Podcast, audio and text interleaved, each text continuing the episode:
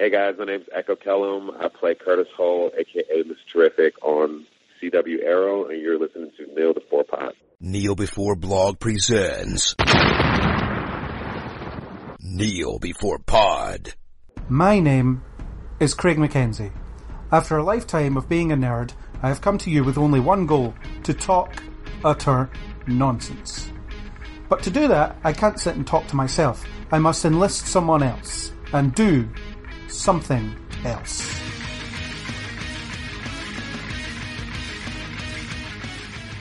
Hello, and welcome to another multiversal installment of Kneel Before Pod. I'm your host, Craig McKenzie, and we're here to deliver a belated whistle stop roundup of the first episodes of the returning TV shows. Here with me, happy new TV season, Chris. Happy new TV season, Craig. Yeah. What's TV Santa left under the tree? Uh, I think it's the equivalent of clothes instead. Yay! Socks and coal, my favourite. Oh, thank you, TV Santa. Uh, this is not the Christmas episode. It is the Oh, all right, fair, fair enough. yeah, uh, it is the DC TV one because you know we don't talk about that enough, and there's too many other shows for us to talk about in one podcast. So we're here to talk about Flash, Arrow, not in this order, Supergirl, and Legends of Tomorrow. Yay! All came back last week. By the time you listen to this, probably all four of the second episodes will have aired, and it will mean nothing. But here we like to mean nothing, so it's all good. I like to mean nothing anyway. It's just yeah, ah, Oh, meaning, the meaninglessness meaninglessness of existence. That's what I want. you mean something to someone, Craig? yes. Not me, but you know, I'm sure someone. Yeah. Plus, I want to get this recorded before the red sun destroys the planet. so you know, I'm just really upset for Supergirl because she can't use her powers now Oh, because of a red sun. it's all right. It's sort of Saharan dirt and the remains of forest fires, apparently. So there we go. Yes. At the time of recording this, we're about I to. think, I think it's Lex Luthor's weather machine. That's Yeah. That, that's what we're about to survive over in the UK. I know it's a lot worse elsewhere, but you know we're we're having slightly strong winds over here at the moment, which for us is the next cataclysmic event. Yeah. Well, what next? Our lives are so horrible. I know. Yeah. So, yes, DC TV shows have come back. Uh, there's a bunch of other shows we're watching as well, but we're not here to talk about them. We'll maybe hit up kind of hiatus-ish podcasts for other stuff. But there's just no damn time. No time for anything. There's too much TV. There's too much sci-fi TV. too much TV, and I do too much writing, and yeah, it's, it's whatever. But um, I reckon we should head into the spoiler force, spoiler zone, whatever, whatever we're going to call it this time. Spoiler Okay. point, the spoiler island, whichever. I don't know. Yes, we're and- talking about before. It's all of those things. It's all of those things, and uh, heads up, people that are fans of each of the individual shows, we will be jumping into each. So if you have not watched any of them, or you've only watched one of them, beware of spoilers for other stuff. However, if you read the show notes, the almost precise time index will be there. You sound like you self-. You self-edited yourself live there. I know it sounds like Craig cut out lots of swear words there, telling you to read the show notes. Um, but but he did that live. Yeah, but also read the reviews because they're they're reviews and read them. Yeah. Are they spoiler-free reviews? No, Oh right, okay. no, they're deeply analytical and sometimes a bit ranty. Just depends. Depends what show I'm talking about. Right, so spoiler time. Very well, Captain. Right, we're now free to talk about stuff. Yay! No one dies. Ever in anything it appears. No, nobody dies. That's not a spoiler. I've, I've got to be open and honest and upfront right now. I hate the first episodes of pretty much every season of everything after it comes back for, from season two above. Right? Wow. I, I will put that out here right now. There are very few programs that pull off a return because normally they have set up some unconquerable massive mountain and they are up to merely pull the pin out the bottom of it and deflate it like the world's worst balloon animal getting deflated by a knitting needle. It hmm. is one of those where they will build up the odds and go, oh my god, how are they going to survive? Well, we will tell you in 10 seconds after the season opens and disappoint you massively. So I will, I will put it out there right now. I am not a fan of first episodes. It doesn't mean that I am going to hate entire seasons of something, but generally the first episodes are always disappointing. I will open with that now, above board. So Chris is going to be negative. Great. Okay. Yay. I'm going to try and be positive.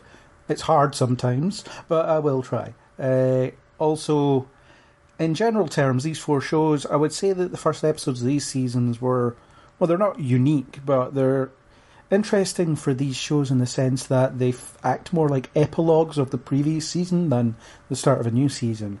So, you know, Supergirl is about stuff that happened last season, The Flash is hopefully getting rid of something that happened last season, etc. But, um, you know, like last season, Supergirl was a very confident and exciting debut. You know, you had Superman there, you had a change of direction for the character that proved to be sh- rubbish, uh, and so on. You know, well, it wasn't that bad. But, um, yeah, last season's Supergirl premiere was excellent. But, um, yeah, first episodes backs are always difficult because they have to, you know, they have to lay the groundwork for what you're about to watch for the next 23,000 years. Um, as well as kind of wrap up stuff from the previous season if that's how they chose to end. So it can be difficult. At least there's no Flashpoint this year, though. Yay! Maybe. Oh. Who knows? But anyway, uh, we're here to talk about them individually, so we'll talk about them individually. Um, I have an idea to, if we try and recap the episodes in 60 seconds or less, Okay. uh, so whoever does the reading times the other guy, and we'll see how we get on. Whoever does the reading times the other guy. So you mean whoever doesn't read times the person who is reading? Yes. Right, okay, no problem. I've got my 60 second timer standing by. I don't have any showbiz music for you. Is that getting added in the background? No. like countdown esque music? No? It is. Who knows? I can, I can send you some production for that. I'm sure I've got a 60 second random royalty free quiz show music somewhere for you. Well, um, if you're listening back to this, then you're already you already know what we've got. You, so You'll know whether Craig liked my novelty 60 second backing music or not. Yes, uh, I opened the calculator. That's not going to help me. No. I find I find if you type the word timer into Google, it gives you a timer. So feel free to use that advice, everyone. Ah, I was just going to use my phone, but here we go. This is actually anti. This is anti-chat. It really is. Anti-chat. Yeah, just anti-chat. Right. You're listening to Kneel Before Pod Behind the Curtain, where we let you know about the production work that goes in behind the scenes.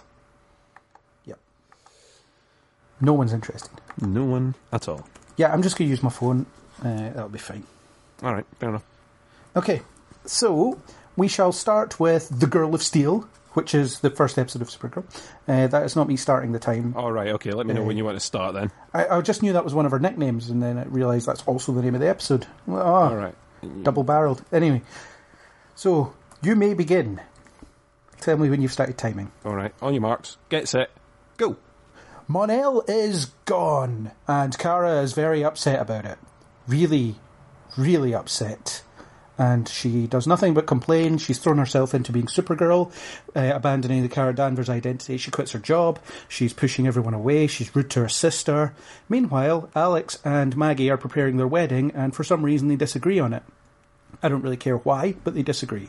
Uh, meanwhile, other stuff is happening, such as Lena is fighting with a guy called Morgan Edge, who is planning to nuke the city for some reason so he can build some high rises. This culminates in him stealing a cloaking device for a Daxamite ship and equipping it on a submarine, which Supergirl fights and saves the day, and then decides I'll hang around my friends for a while before I go back to being miserable. Boom. The end. 12 seconds remaining. Oh wow! 12 I win. seconds, mate. You, you win, yeah. Well done. Uh, do you think I missed anything significant? Um, off the top of my head, no. Um, because it was such a memorable episode, of course, I've got everything noted down in vast detail. I mean, the pages and pages of notes I took through my tears of depression uh, while watching this episode um, are, you know, I, I, mean, I did it in pencil and it's all smudged all over the page uh, through the tears. Um, Yes. But, yeah, I don't think you missed anything, really, Cool. Okay. which is pretty much my review of the episode. You didn't miss anything, really. You can pick it up next week. Um, nothing to see here, folks. Yeah, uh, I, I think I forgot to mention the introduction of Odette Annable, who discovers that she can lift. Uh, but that's about it. Like I say, nothing to see here. no, absolutely nothing. Uh, so we know what you thought of the episode. Then, uh, shall we just move on to the next show? No, no, wrap it up. wrap it up later. No, there were some odd bits and pieces that were quite good. I do like that they tried to show a bit of depression and trying to get over it. I just didn't like the way that it appeared that the character had become because it was one of the shows. It was kind of hopeful, forward looking, bit brighter. Uh, look what you can do when you have friends. Uh, kind of similar in the way to they did to Flash, where they made Flash all depressing and everything. I'm glad that by the end of this episode, it seems like the beginning of this episode is going to be forgotten and everyone is going to be high fiving again, um, which is good. Um, so we've got over the depressing episode, and now we can move on.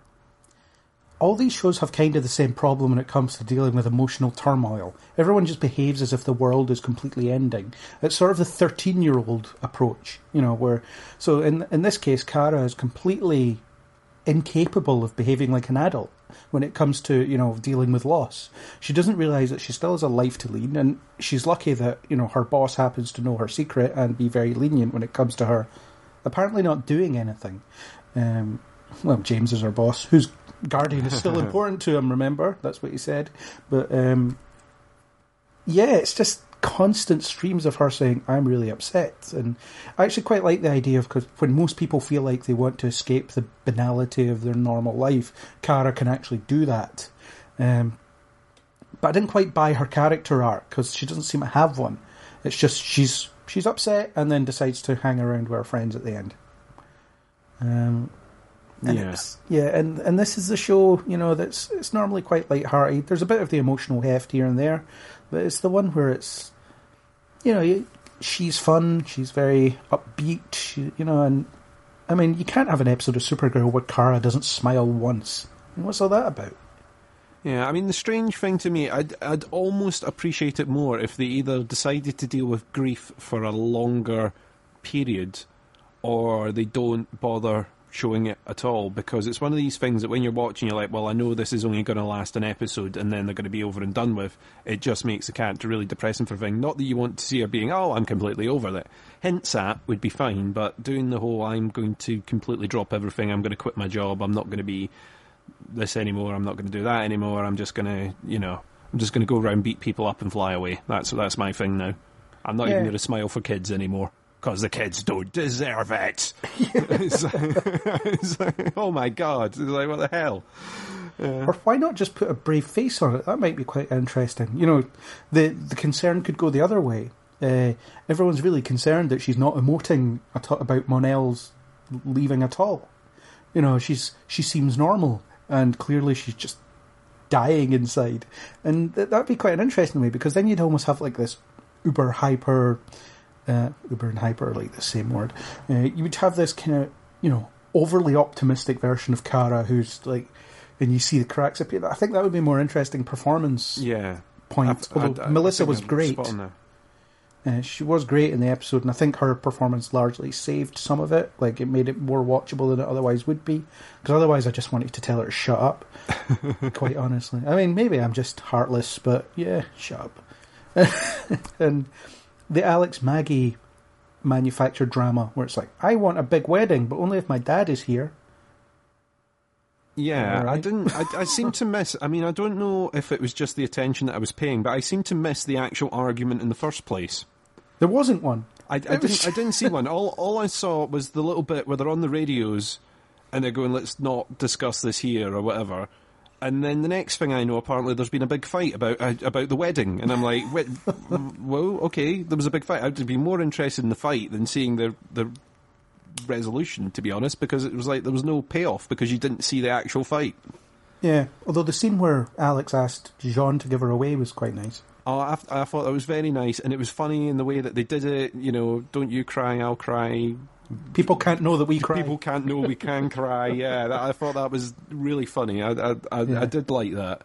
Um, and we also found out from this episode that um, uh, Quinn doesn't doesn't pay for rounds. Apparently, he's he, Win. Sorry, Quinn. Yeah, He's Quinn. Win doesn't doesn't pay for a round. Might as well pub. call him Quinn. That's uh, Quinn, yeah, for Quinn, all the time Quinn, he gets. Yeah. Finn, him, him, that guy. Uh, Yeah. he, he, he apparently he's tight. We we never found that out before. He's now No. now we know he's he's doesn't pay for rounds or anything. Yeah, I needed I needed to know that. I would like to know some other things about the character though, but you know, maybe baby steps. He's he's one of these characters. I'm hoping he does get more this season because last season it seems like they kind of forgot what to do with him. They they put him in the DEO and he was the man in the chair on the radio kind of thing, but they seem to forget what to do with him. They just Yeah. he just seemed lost in amongst everything else. Yeah. Um I don't know. He's yeah, he sat there and he said something that he was worried about Kara or something. Who knows? Uh, Winn was barely in it. James had a quite a nice moment, and I quite like him being a bit more media focused. Maybe that means that the Guardian thing is going to step back for a bit at least, um, because I'd rather see him try to use the media to to pr- promote positive change. There was elements of that, but I have I have the feeling that sort of Lena Luthor's thing is going to be more media orientated, and they'll put James back to the Guardian storyline. I, I think that's who's going The to get more of the Guardian media not being the, newspa- the newspaper, of course. Yeah, yeah. yeah. I, I think I think James is more Metro orientated than uh, than Guardian. To be honest, yeah. If I, was, Yeah. if I was picking a newspaper for James, Sort of onto Morgan Edge. Um, I think he made Maxwell Lord look well developed. yeah, I suppose so. Uh, Adrian Pas- Pastor, Pasdar, Pasdar. I was I was chatting to you sort of off the podcast the other day, and he's appeared in so many cheesy sci-fi programs I watched recently as sort of little mini villain. He's not the main villain. He's not sort of the big bad for the season, but he'll sort of pop up in odd roles as a devious, sort of conniving businessman, or uh, you know, really conniving governor, or something along those lines. You know, it's it, it's weird the things he pops up in between Shield and uh, what I've been watching recently. As cheesy as his Colony, and he pops up in that as well. And I'm like, all right, okay. And now he's in Supergirl. Brilliant. He is awesome in uh, Agents of Shield. Yeah. Gl- Glenn Talbot, such a good character. Uh, he also voices the animated version of Iron Man, or an animated version of Iron Oh, Man. well, that I didn't know. Yeah, and he was in Heroes, but let's not talk about that. The other the other bit I like is that you've now got Cat Grant as like the ultimate press spokesperson for the White House. Yeah, In, a, in a complete foil to reality, you've got a very competent press secretary, um, which I, I just think's great. Well, Supergirl exists in an alternate reality where there's a hidden alien president and uh, and all that stuff. So, uh, yeah, whatever. Uh, competent press secretary, why not? plus, uh, I think uh, I think um, I keep wanting to call him Petrelli. Edge uh, is kind of a riff on Donald Trump a little bit. Yeah, there's a slight element to that. Yeah, I suppose. I suppose so. I mean, more he's, charismatic. he, he, his plan in this just seems to be: I, I want my waterfront condos. I don't. It's almost the same plan as Malcolm Merlyn in season one of Arrow. I, I was going to say it does. I was like, it sounds sim- similar to another plot we've seen before. Someone Or Lex to, Luthor in Superman 1. You know, it seems like a quicker version of Malcolm's plot, where where Malcolm wanted to sort of create earthquakes or something to sink a tectonic plate. Uh, you know, Edge has just kind of went and went. I'm going to get a submarine and I am going to nuke the waterfront from underwater. Um, and you know, having a submarine isn't enough. I'm going to have a stealth submarine. Yeah, but you can buy nukes at your local newsagent in these universities, so it's fine. Yeah, yeah, yeah. I mean, I, I mean, what I, what I like is he, he went for a submarine which is meant to be undetectable, and then made an undetectable, undetectable submarine. I was like, would it not have been easier just having the submarine and getting on with it? Um, you know, I don't know. Uh, that was a cool sequence, though. Maybe that's just why I'm not a Bond villain. You know, I'm too quick. I don't have enough of the finesse. Yeah, Uh, that's it. You would just you would just kill him and then get with it. You get on Yeah. with it. Yeah, Granted, the scene of the submarine getting picked out of the water was pretty cool. So you know, yeah it was. It was such a cool sequence. Um, I'm a bit confused about Supergirl's power, power set, how she gets hit by a missile and almost killed. Although it's a nuke, though, I suppose. And and she can't breathe underwater. However, if you can incapacitate her underwater, she'll float there for a bit and then get more air. I uh, that I don't understand either. But you know, fair enough. Yeah, whatever. Um, it was a cool sequence. Uh, there was a couple of cool sequences in the episode, actually. Um, yeah, uh, it's not bad. Uh, it's not a great episode. Bit of an epilogue to the last season. Mon-El will be back at some point. Don't know how. Don't know where. Not sure I really care at this point. But uh, I just want them to cheer up. And Don't depress me on a Tuesday morning No, when I've just flown over to the US.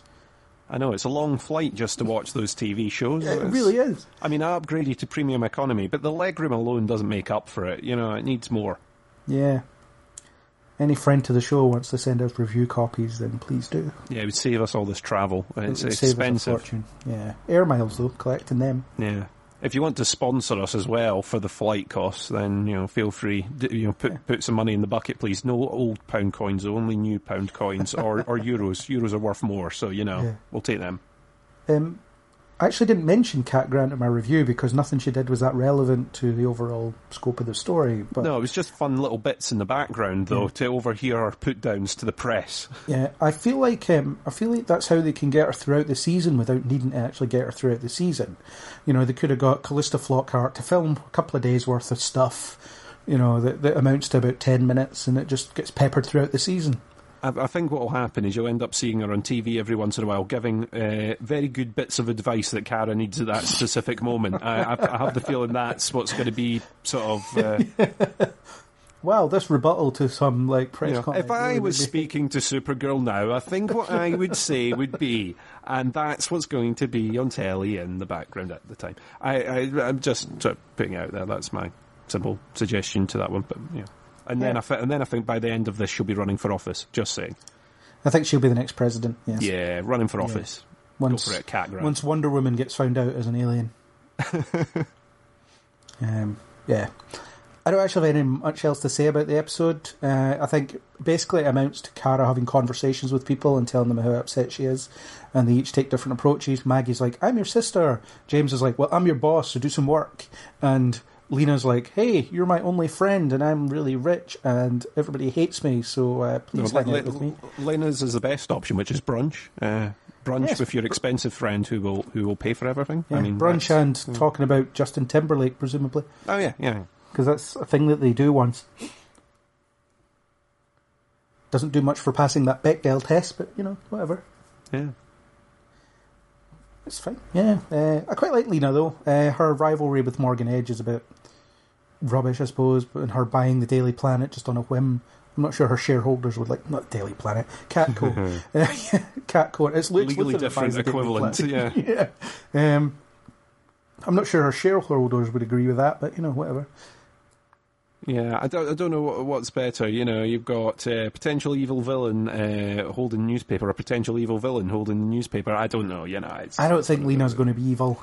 Like, No, I just think they fine. keep dangling it in front of us and going, Yeah. ah, she might be. Oh no, she isn't. Oh, but she might be. No, she's not. Like, yeah, She looks like she's made out of porcelain, but she's nice. yeah. Uh, I don't know. She played like Morgana in, um, in what was it called? In Merlin. Oh, Merlin. She's quite yeah. evil there, but she's like.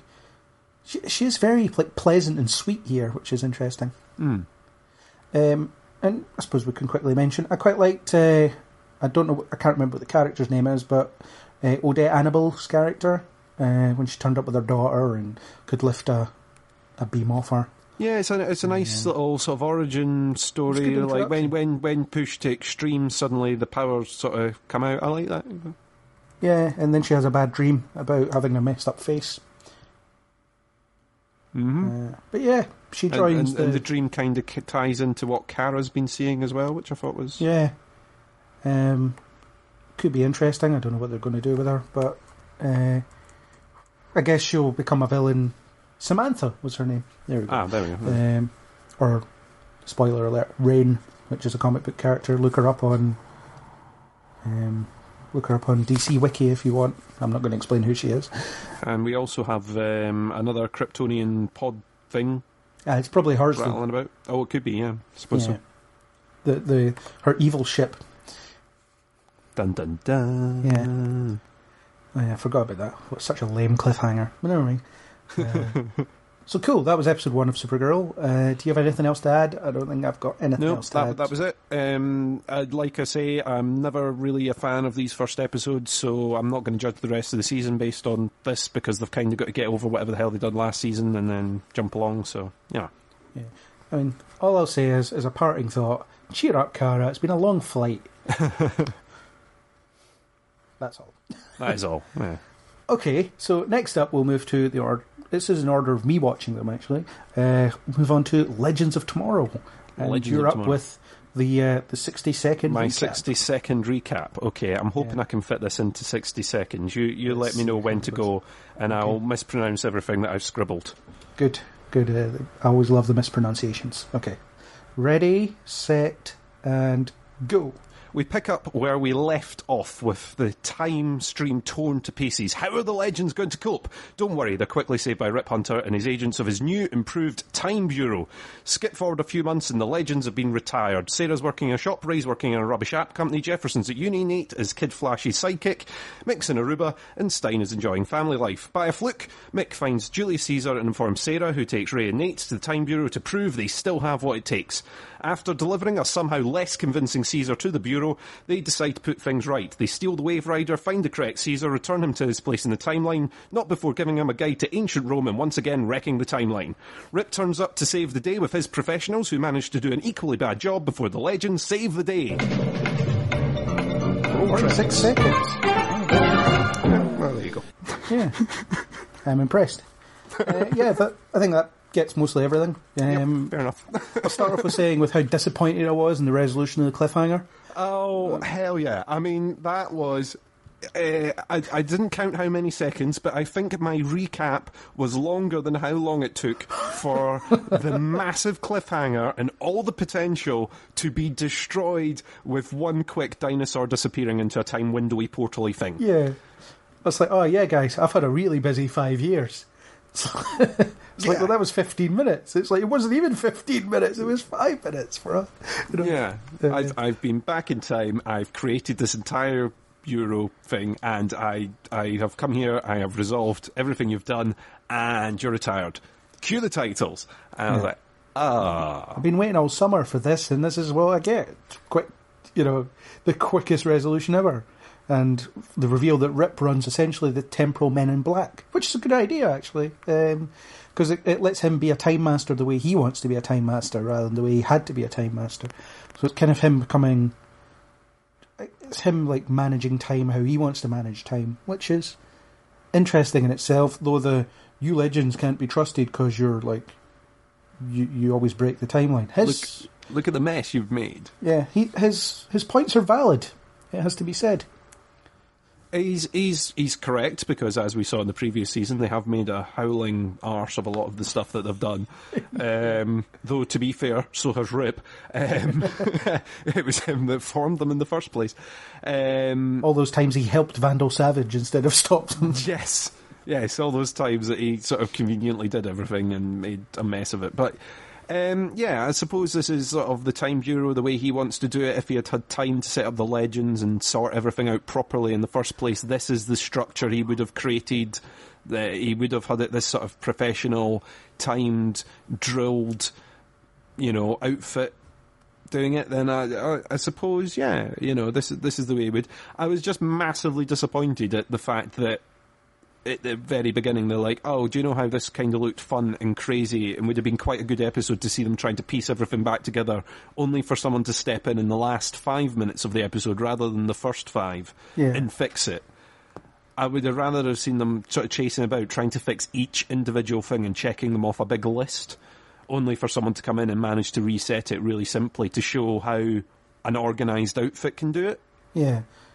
There's also something about it that's kind of unclear. Is time still broken? Uh, there's a suggestion that it is. In which case, how does that affect the other shows? And you've got Sara who's working at the whatever it's called, sink, shower, and something else. Um, Bed and bath warehouse or whatever. is, yeah, the the Bed Bath Beyond rip-off thing. So she's working there, and they know that she's been declared legally dead twice, but they still employed her, right? So is is Oliver seeing her at all? You know, um, or is this a different timeline that they're not?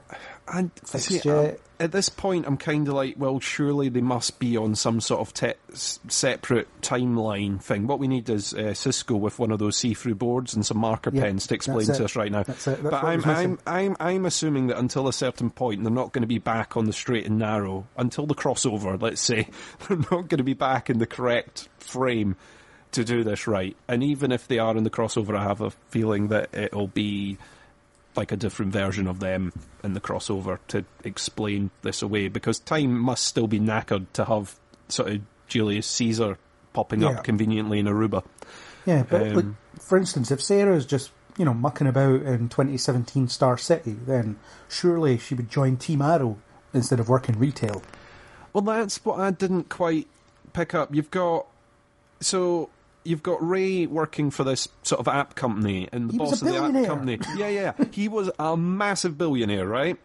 And His if his still co- exists. his company still exists. Even if the company had completely folded and it had lost all its money, I'm pretty sure the guy would have some money tucked away somewhere. And if not, I don't imagine he would have went. Do you know what? I'm going to work for this dating app company where it's a cheap rip-off of uh, Tinder or whatever.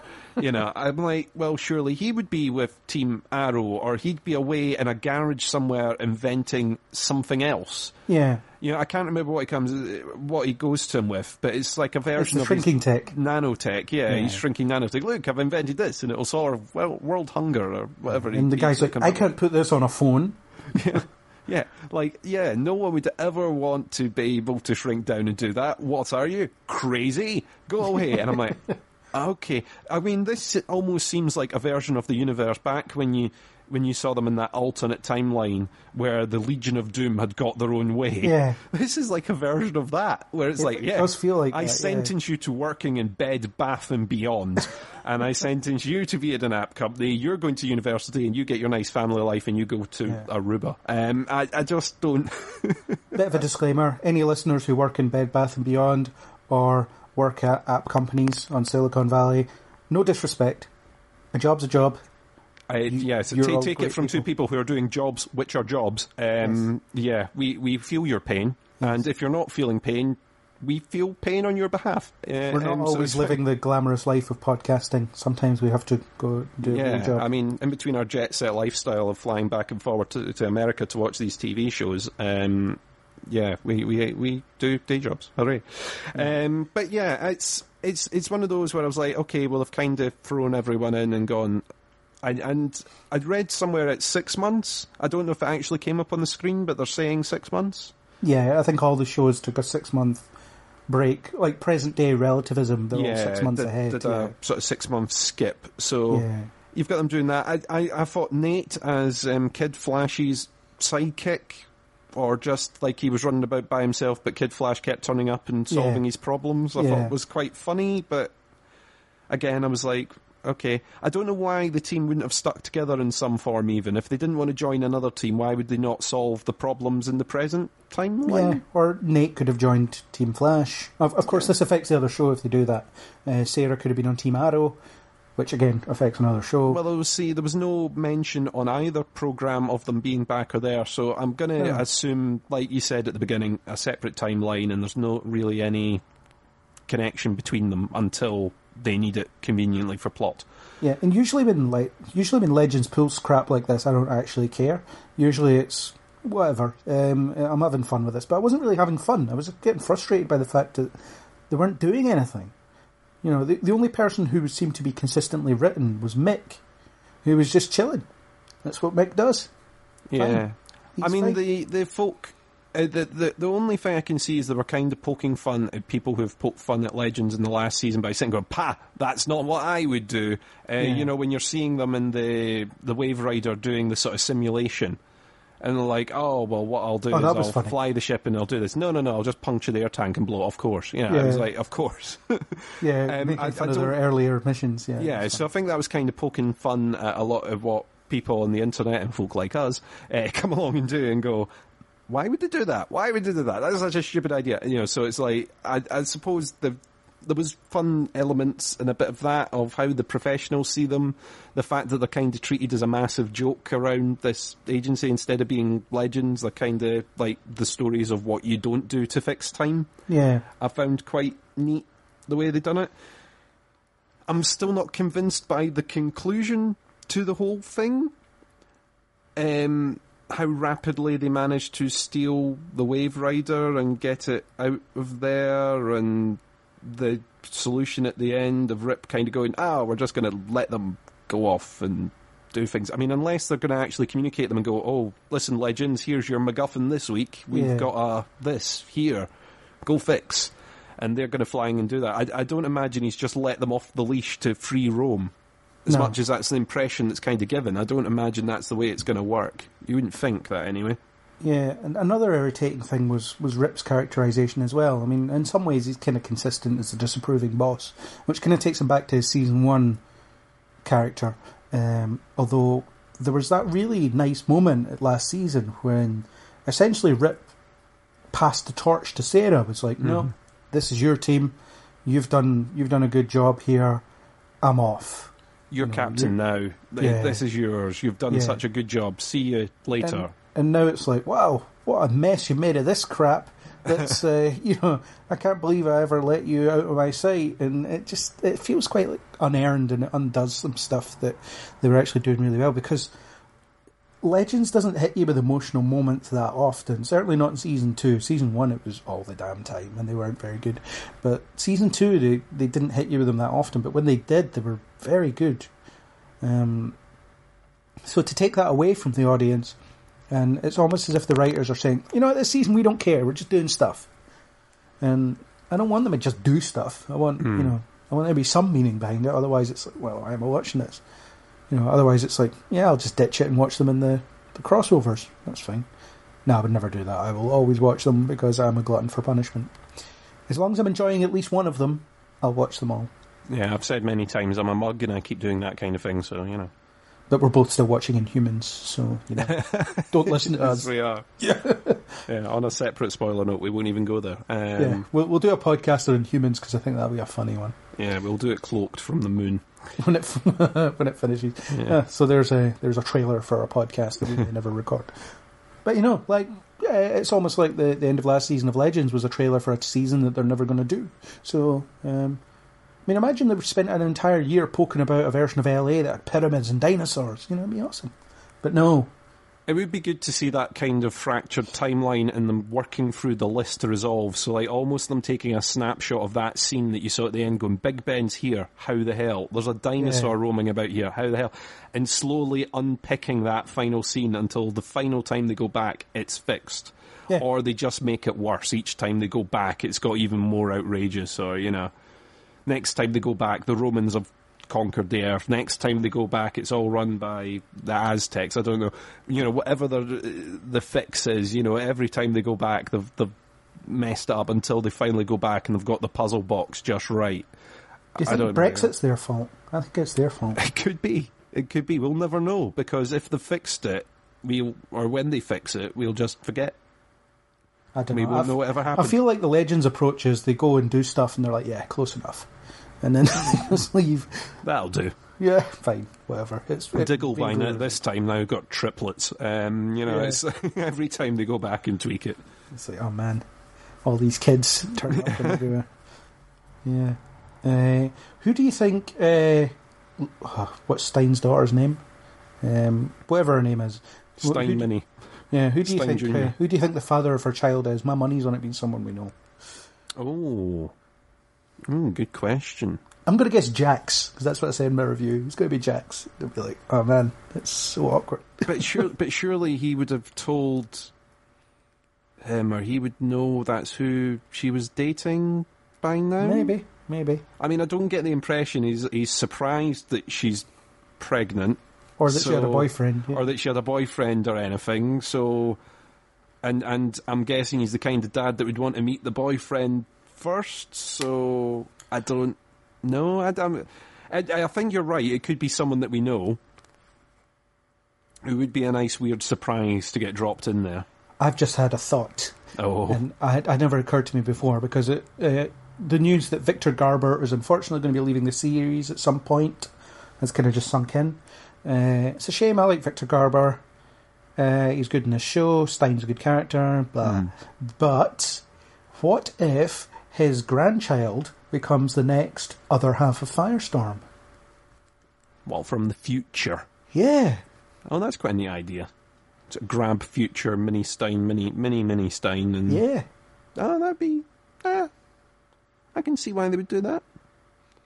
So genetically passed, so genetically similar, or Although, something. yeah, well, I mean, Stein isn't that child's Science- father, so far as we know. Well, no, but, Yeah, uh, but his, so- his daughter, there's some of his daughter in there, so you know you've got to go genetically similar that Yeah, way. maybe I'm not, I'm not saying that he's the father, though. You know, if you're wanting surprise, surprise father, then let's go that way. You know, Maybe it's his past self. it's like yeah, his past self is in the future due to time stuff and things. I don't know. Woody Um, Allen can marry his own stepdaughter. Anything is possible.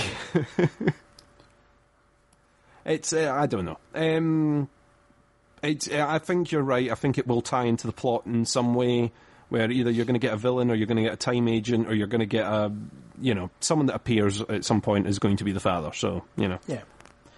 But let's get back to our regularly scheduled si- silliness, and uh, let's let's see them fight Grodd. Let's see them fight the Legion of Doom. Let's see them do all this. And I quite enjoyed the Kid Flash cameo.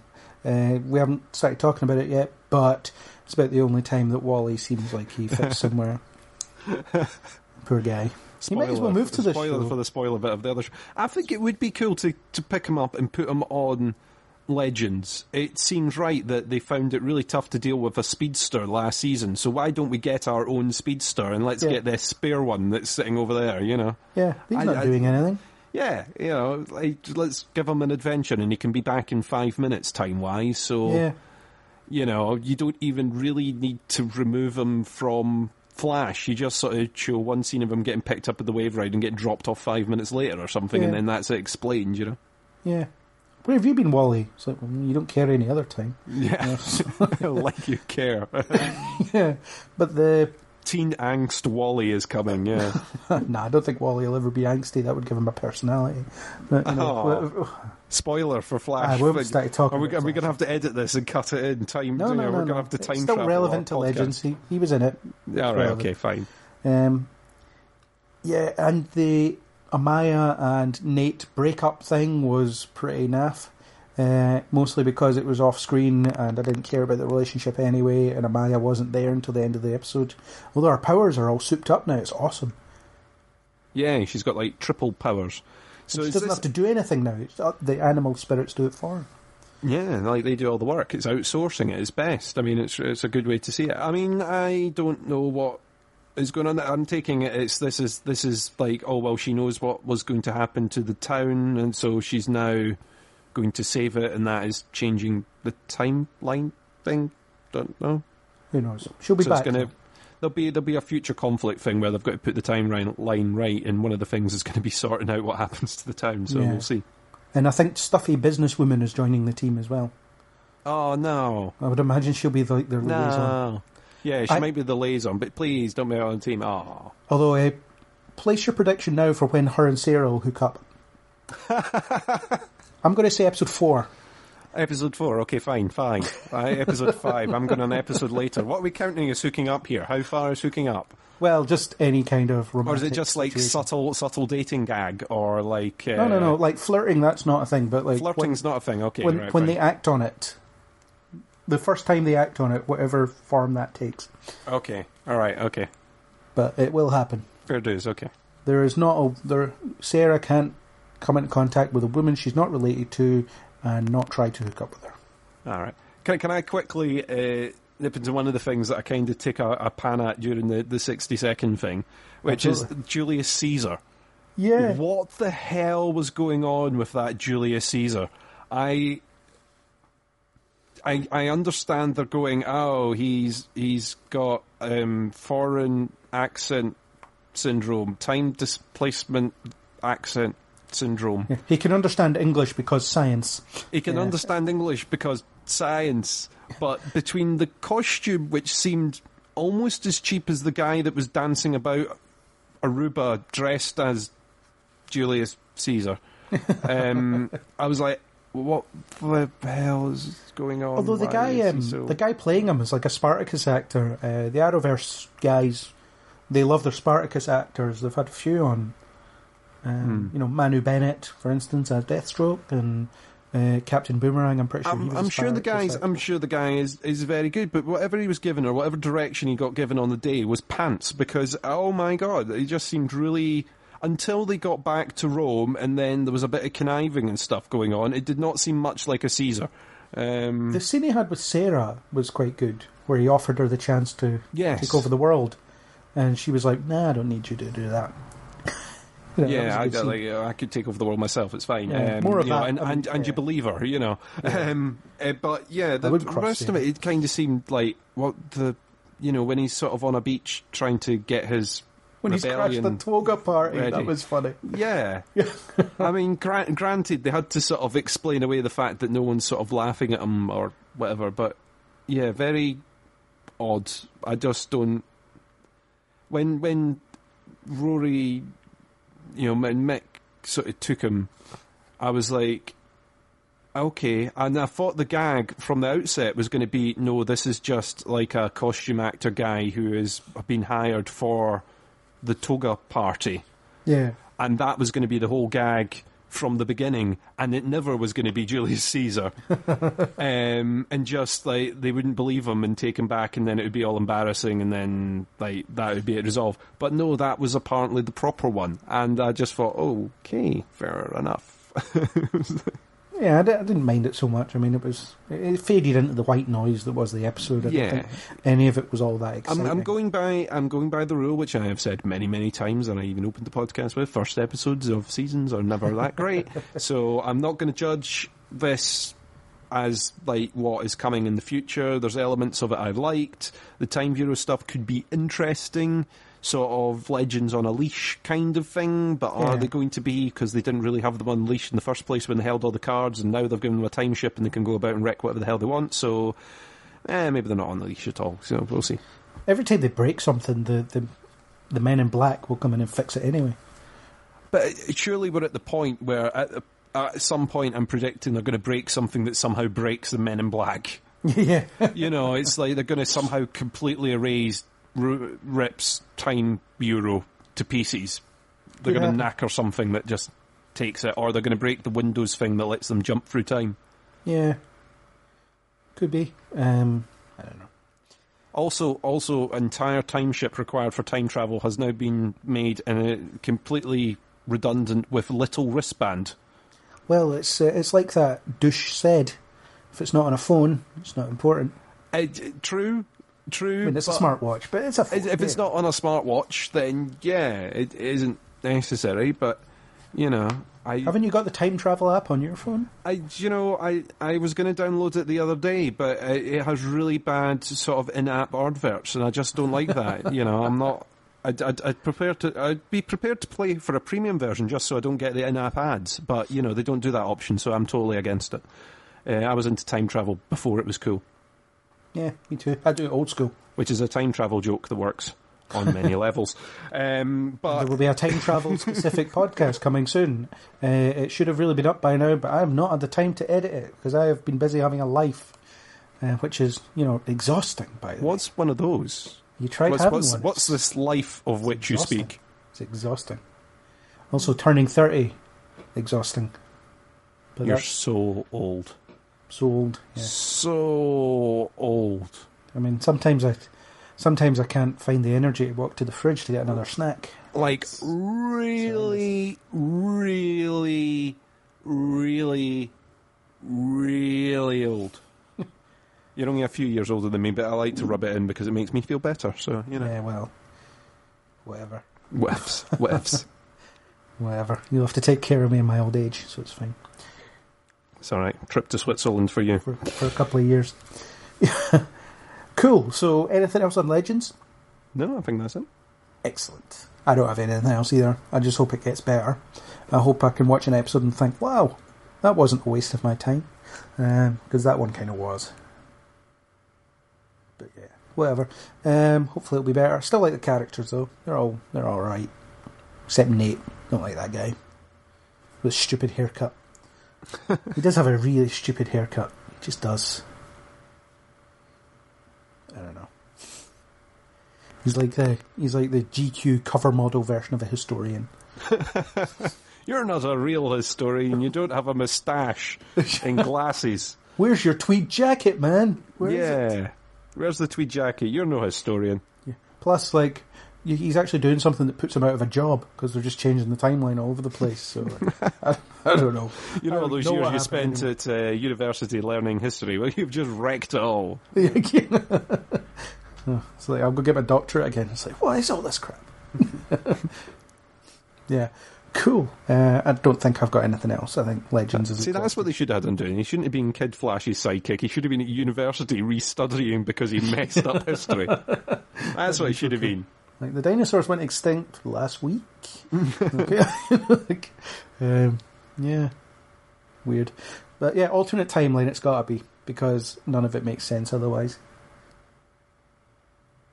Yeah. Does, does it have to make sense? No, it doesn't have to make sense as long as it does it with a sense of fun. I'm not going to judge it based on this episode. I look forward to what is coming in the future, and hopefully they get back to their sort of fun, carefree roots. Let's hope so. We will find out in 48 hours. Less than 48 hours. Or more, or less, depending on when you're Depend- listening to this. Depending on our, if our flight's delayed. Yeah.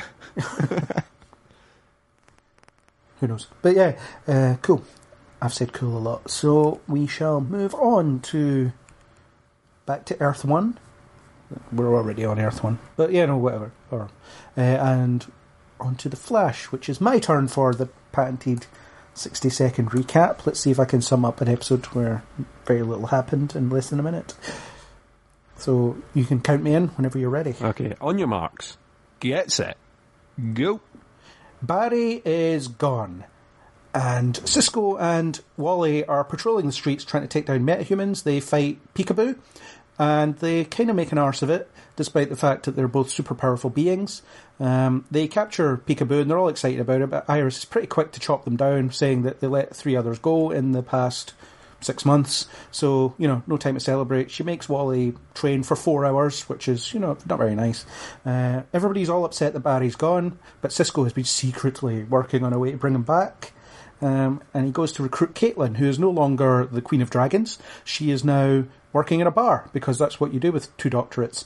Um, and she's somehow suppressed Killer Frost for now. So they help modify the Speed Force bazooka cannon thing, and Barry comes back from the Speed Force. He has lost his memory and he's spewing gibberish, such as "This house is bitchin'." Uh, Iris puts herself in mortal danger uh, on a robot samurai, Time's out, time's out, time's out, time's out. and Barry saves her, and the Thinker is introduced, and the end. okay, I didn't quite manage that. Time is out, time is out, time is out. Yeah, no, I was Too too busy making fun of the episode as it was Too playing. slow. Just wait until I've got I've, I've got a massive long reel. Ah, but I was only like for the six- next thing, so I'm I was only gonna- like 64 seconds or something, wasn't I? So, like, time's out though. ah, but I Too got slow, there. man. Too slow. Anyway, I'm going to yes. be well over for the next one. I'm saying none. well, yeah. Um, there is an Arrow podcast that I listen to um, on the Incomparable, and I'm pimping other podcasts that don't pimp me, but whatever. Actually, did once, but um, and they their recap takes the entire run of the episode, so that they're that they're recording. So there we go. It's actually quicker to watch the episode than listen to the recap, but. But that's why I love it. Anyway, that's another podcast, not this one. So the the Flash is back. Uh, they're trying to forget that season three ever happened. um, sort of. Although this is again, it's an epilogue to last season, as in he's gone and stuff, and everyone's really upset. And Iris has thrown herself into her work, but she's actually doing something, which is nice for once. Yes. She's focusing on her job, which is now no longer reporter extraordinaire. It is now leader of Team Flash ish. I, I liked the team Kid Flash team vibe, team we don't know what to call ourselves team. I thought that was quite fun. Team, but yeah, uh, she's Team kind of- Iris. It should be. it really, really was sort of Team Iris because she was telling them where to go, when to be there. Plus, you've got Joe who's running some sort of uh, meta-human unit with extra grapple guns and stuff. He's always been kind of doing that, though. He had his task I know, but force. yeah. I know, but this seems like an extra tooled up task force now because Yeah. it, it used to seem that the task force was just Joe because he was the only one that used to turn up. So you know, Yeah. Well, if you listen to earlier iterations of this podcast, um, you know, where we talked about season three of The Flash uh, and how it ended and stuff, I did say that they were never going to let Barry be gone for any length of time, and they didn't. It was about 20 minutes. Uh, the thing is, what you had was a real opportunity there to show what value Wally is, has to the show, what value everyone has to the show. But the thing is, I really resented the Team Flash, Team Kid Flash, or the the Kid Flash vibe team up wasn't that effective because all Cisco has to do is open a portal to their jail cell and point one at the villain's feet, and they're done. Also, Kid Flash is faster than Barry, so he shouldn't be that incompetent. No, it's yeah. I I kind of had a bit of an issue with that, and the fact he's teamed up with Cisco and everything should make it like a pretty good team working there. But I don't know. It's Yeah, all Kid Flash should do is distract them while Cisco throws them in a portal and they wind up in jail. Job done. Yeah. I mean, you kind of see elements of that. You know, we've just talked about Legends in that flash back thing to Nate, and he sort of zips in, quickly ties up some people, and he's off. Yeah. And and then in this, it's like, ha, they're incompetent. it's Yeah. like, oh, okay, fair enough. Though I suppose we're talking about that being an alternate universe thing, so maybe. Yeah, but Fair enough. it's just kind of annoying that you've got these two characters who are supremely powerful and they're and they're only stupid when the plot needs them to be. So they just they're pretty ineffective. Um, because you think, well, at first I thought, oh, they brought down Peekaboo. Okay, that took longer than it should have. I mean, she's not that powerful. Um, but when they get back to Star Labs and they're all like, you know, patting each other on the back, and Iris is like, "Yeah, but those three metahumans that you let away," and Wally's like, "Yeah, I'll get them eventually." It's like they'll only have killed twenty people by that time. It's fine, you know. Uh, but I don't think they should have been that incompetent. But then you need a reason for Barry to be required because he's the best at everything, apparently. Yes. Everyone wants Barry, and everyone can tell when it's not Barry. At this Yeah. point, they should stop faking out that they're Barry because I don't think it has ever worked apart from maybe on a couple of goons uh, on a crime spree once. I think that's the only people that have been failed by fake deploying fake Barry. Well, there was that hologram. That was pretty cool. Yeah, that's what I mean. It Yeah. sort of worked on some goons and stuff, but then it didn't really work for a lot of other people after that. It all came crashing down. But Yeah, I mean, surely there's an unemployed version of Barry that they can pick out of some Earth somewhere, Earth 219 or something, and um, be like, right, you you're you're not working, you have no family, come and hang out with us for a few months until we can sort this out. So what you have is this alternate Barry who goes to work for him and stuff. Meanwhile, the team Team Flash are kind of patrolling the city and whatever, and then then you have that time to spend three four episodes without Earth yeah, One's version. you've got you've got your main actor in there, and Yeah. you're justifying that. But yeah, they're still having to cope with him. Yeah, I, I kind of wish they'd done something like that. I'd like you say uh, we knew that they were going to get him back in this episode, or very, very, very quickly. Though the suspicion was he was at least going to be back in the timeline at this point. Yeah. He wasn't, you know, whether he was going to be able to work or if he was going to be in a coma or something, we didn't know. But, you know, we knew they were going to get him back somehow. Um, the explanation to how he got they got him out and the world didn't collapse, I didn't quite understand, but I don't think you're It was supposed to. something about they managed to fool the Speed Force into thinking his DNA was still there, Yeah. and it, it fools the Speed Force into not freaking out. That's going to have consequences. It should because the Speed Force is a sentient thing. It can't just be fooled by false readings. Yeah, that's be able well, to. That's because in the past they've said, "Oh, there's nothing we can do, and we can't." Thing, I, I, I'm going to say it again, and I've said it in previous podcasts about this. That I think the Speed Force prison is going to become a MacGuffin generator at some point, where things start falling out because they've tricked it, or because they've opened a wedge in there that other people can now use. I don't, I don't know. It, it just seems to me that that's going to fall apart at some point and be a MacGuffin machine. But Possibly. But Um, you know they they've got Barry back and he's there, and for the first bit he's talking nonsense and drawing on the walls, and 'Cause that's what crazy people do, apparently. Yeah, eat on the wall. gr- growing around uh, that that and putting up uh, Christmas tree fairy lights in their living rooms. Um, yeah. but it, I still didn't quite get how they broke him out of it. It was like Iris is in danger, and then he runs off, and oh, I'm back. And I'm like, okay, fair enough.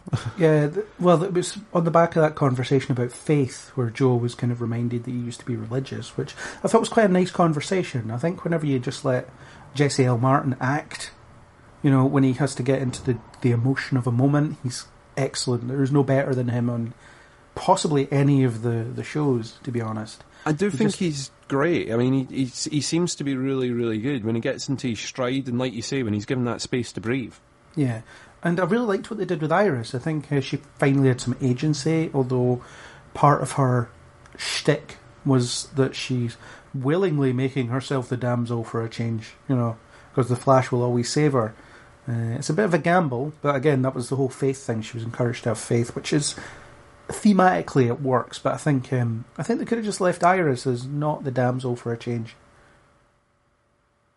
Um, but I think it needs something like that to snap him out of it. But yeah, I do think I was kind of like it. It would have been interesting to roll into the next episode, or for them to resolve it somehow this episode and find out it was a robot or something. Only, you know, to keep Barry in that sort of state where he's drawing on the walls to make a bit more sense or make it seem like more of a challenge than. Oh, we just snapped him out of it this week. yeah. I'm imagining that there's going to be relapses or something along the way, but you well, know there was when. some but- significance to the crap he was writing on the wall. Oh yeah, definitely. Oh, there's going to be more relapses and things into it at times which are inconvenient for them when he's about to apprehend the villain that they've been chasing after all this time, or Yeah. you know, it's it's going to be that kind of thing where when they need an excuse for it not, you know, his powers not to be working or for him not to be helping or to be doing something wrong, and that's when it's going to happen. But now that he's back from the Speed Force, he might actually be the fastest man alive. Terms and conditions applying. Seeing Until- for details. Barry may until not be. the- until the next season where they need a faster man alive. But yeah, he's um, he runs really fast. That's that's what happens now. He runs even faster than he ever has before. Um, But I, I'm betting that now that he's back consciously, he won't be able to run that fast anymore. who knows? He does have a snazzy new suit though, which I like. Yeah, yeah, it looks a bit different, doesn't it? Yeah, it's got the belt. It's very more comic accurate. It's just nice. It's a good little suit. Um, that's the most positive thing I've got to say about the episode. I like the suit. No, uh, I like Joe's scenes. Um, I actually quite like the fact that that Joe hadn't ever given up, uh, and Iris kind of had. Uh, which is interesting. The, the fact that Joe was like, "Nah, he's on sabbatical. He'll be back. It's fine. We'll get him." And Cisco couldn't couldn't accept the fact that he was gone as well. There was that kind of that reluctance. Everything was about bringing him back, and imagine if the attempt had failed, it would have completely broken him. Yeah, I mean, I, I, I, like you say, I think Joe was one of the best bits in this. Um, I like the fact that they seem to be disposing with a lot of the Killer Frost type stuff, and we're kind of going to get the old Arrow, Arrow team, the old Flash team back together again. You know, because I think it was kind of the fun dynamic from them all that that worked. You know, if we're going to get more of Caitlin, though, it, it does seem that there's still a bit there that they can switch on and off when they please. But you know, I think if they get the team back, it will kind of really push it back into the right zone again. Might the a problem- chance to fix it. The problem with Caitlin in this episode um, was the fact that at the end of last season they were very clear about the fact that she had become something that wasn't either Caitlin or Killer Frost. And then what I think is in the intervening few weeks before they had to start working on the scripts for next season, they had no idea what to do with that.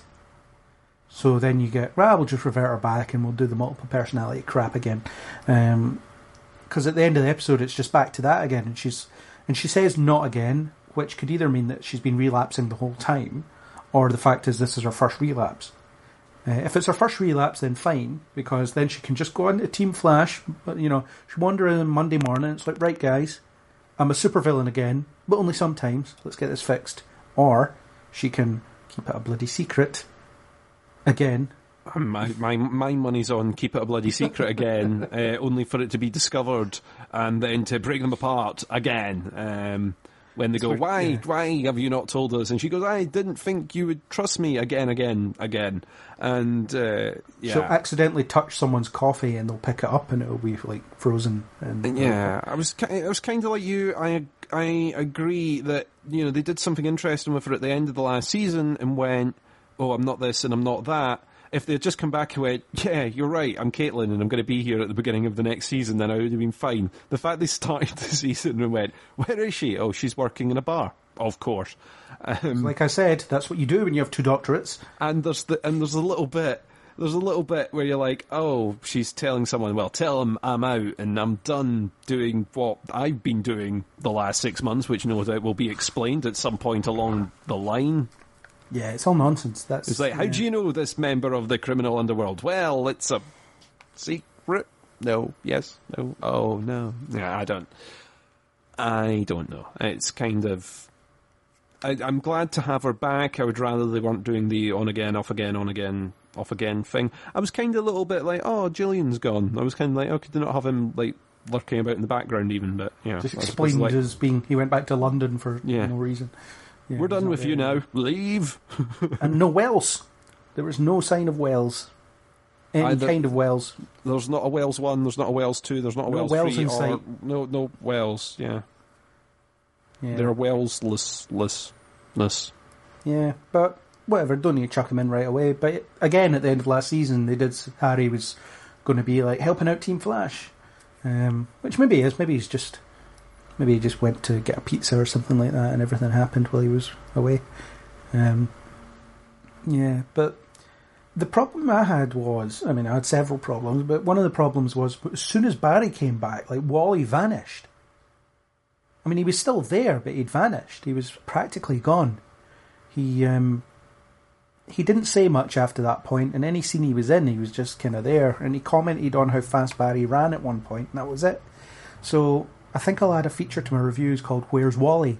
uh, where is he this episode? Like because they absolutely don't care about doing anything with him. I, I can tell where he is. He's standing in that sort of hub thing to the side the majority of the time, with Yeah. no opportunity to chip in because there's nothing that he Occasionally, Can. he gets a line that could be given to anyone else. Well, it's normally a line al- al- along the terms of, "But Cisco, how does that work?" or explain that to me, um, which is also occasionally thrown towards Iris and Joe, uh, so that we, the audience, can get an explanation on the whiteboard. Um, or Yeah. the transparent board, or whatever it's called. the the you can't really read this because this would be very impractical at a distance board um, that they scribble on. You know. Yeah.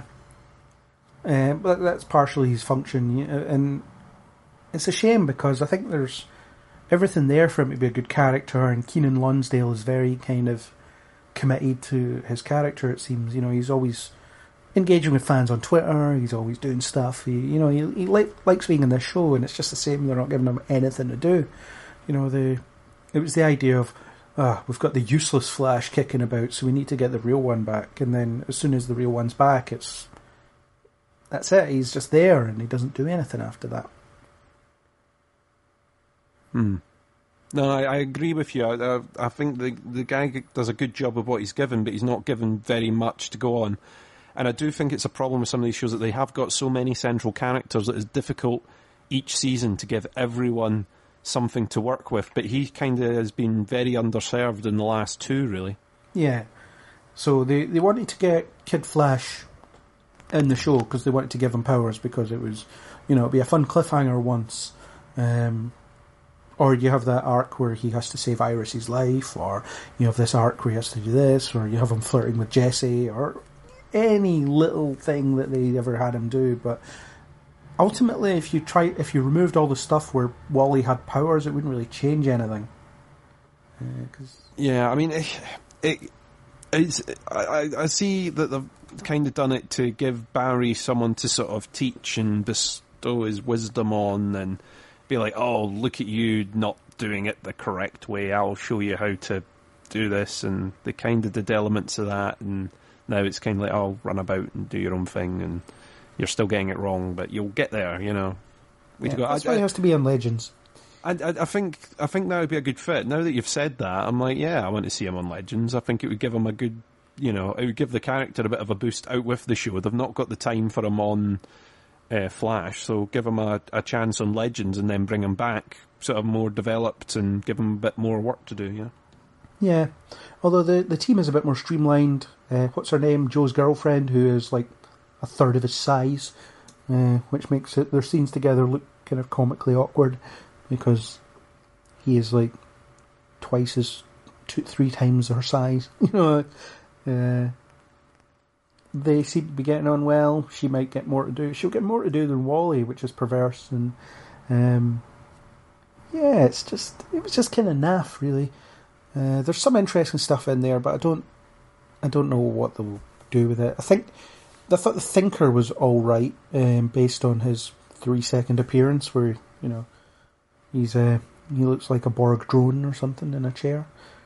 Um, although the Samuroid, which is hilarious, uh, as names go, was was pretty cool, and I quite like the idea that one shot villains are just going to be that they're literally manufactured to serve a purpose, because every other time it's like, here's this guy. He was hit by the particle accelerator when he was robbing a fish store, and now he has fish powers. you know, it's all that kind of stuff. Oh yeah, and his wife's dead. That's why he steals things. Uh, yeah, Barry, fight him. Although he's just had some bad luck, so you could try and talk him round. Oh, that didn't work.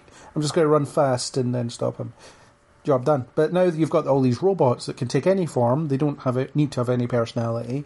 They just need to be a thing that the Flash and Kid Flash, or the Flash and Vibe, or the Flash and whoever else he's teaming up with this week can bring down without any kind of fear of hurting anybody or or whatever. You know, they.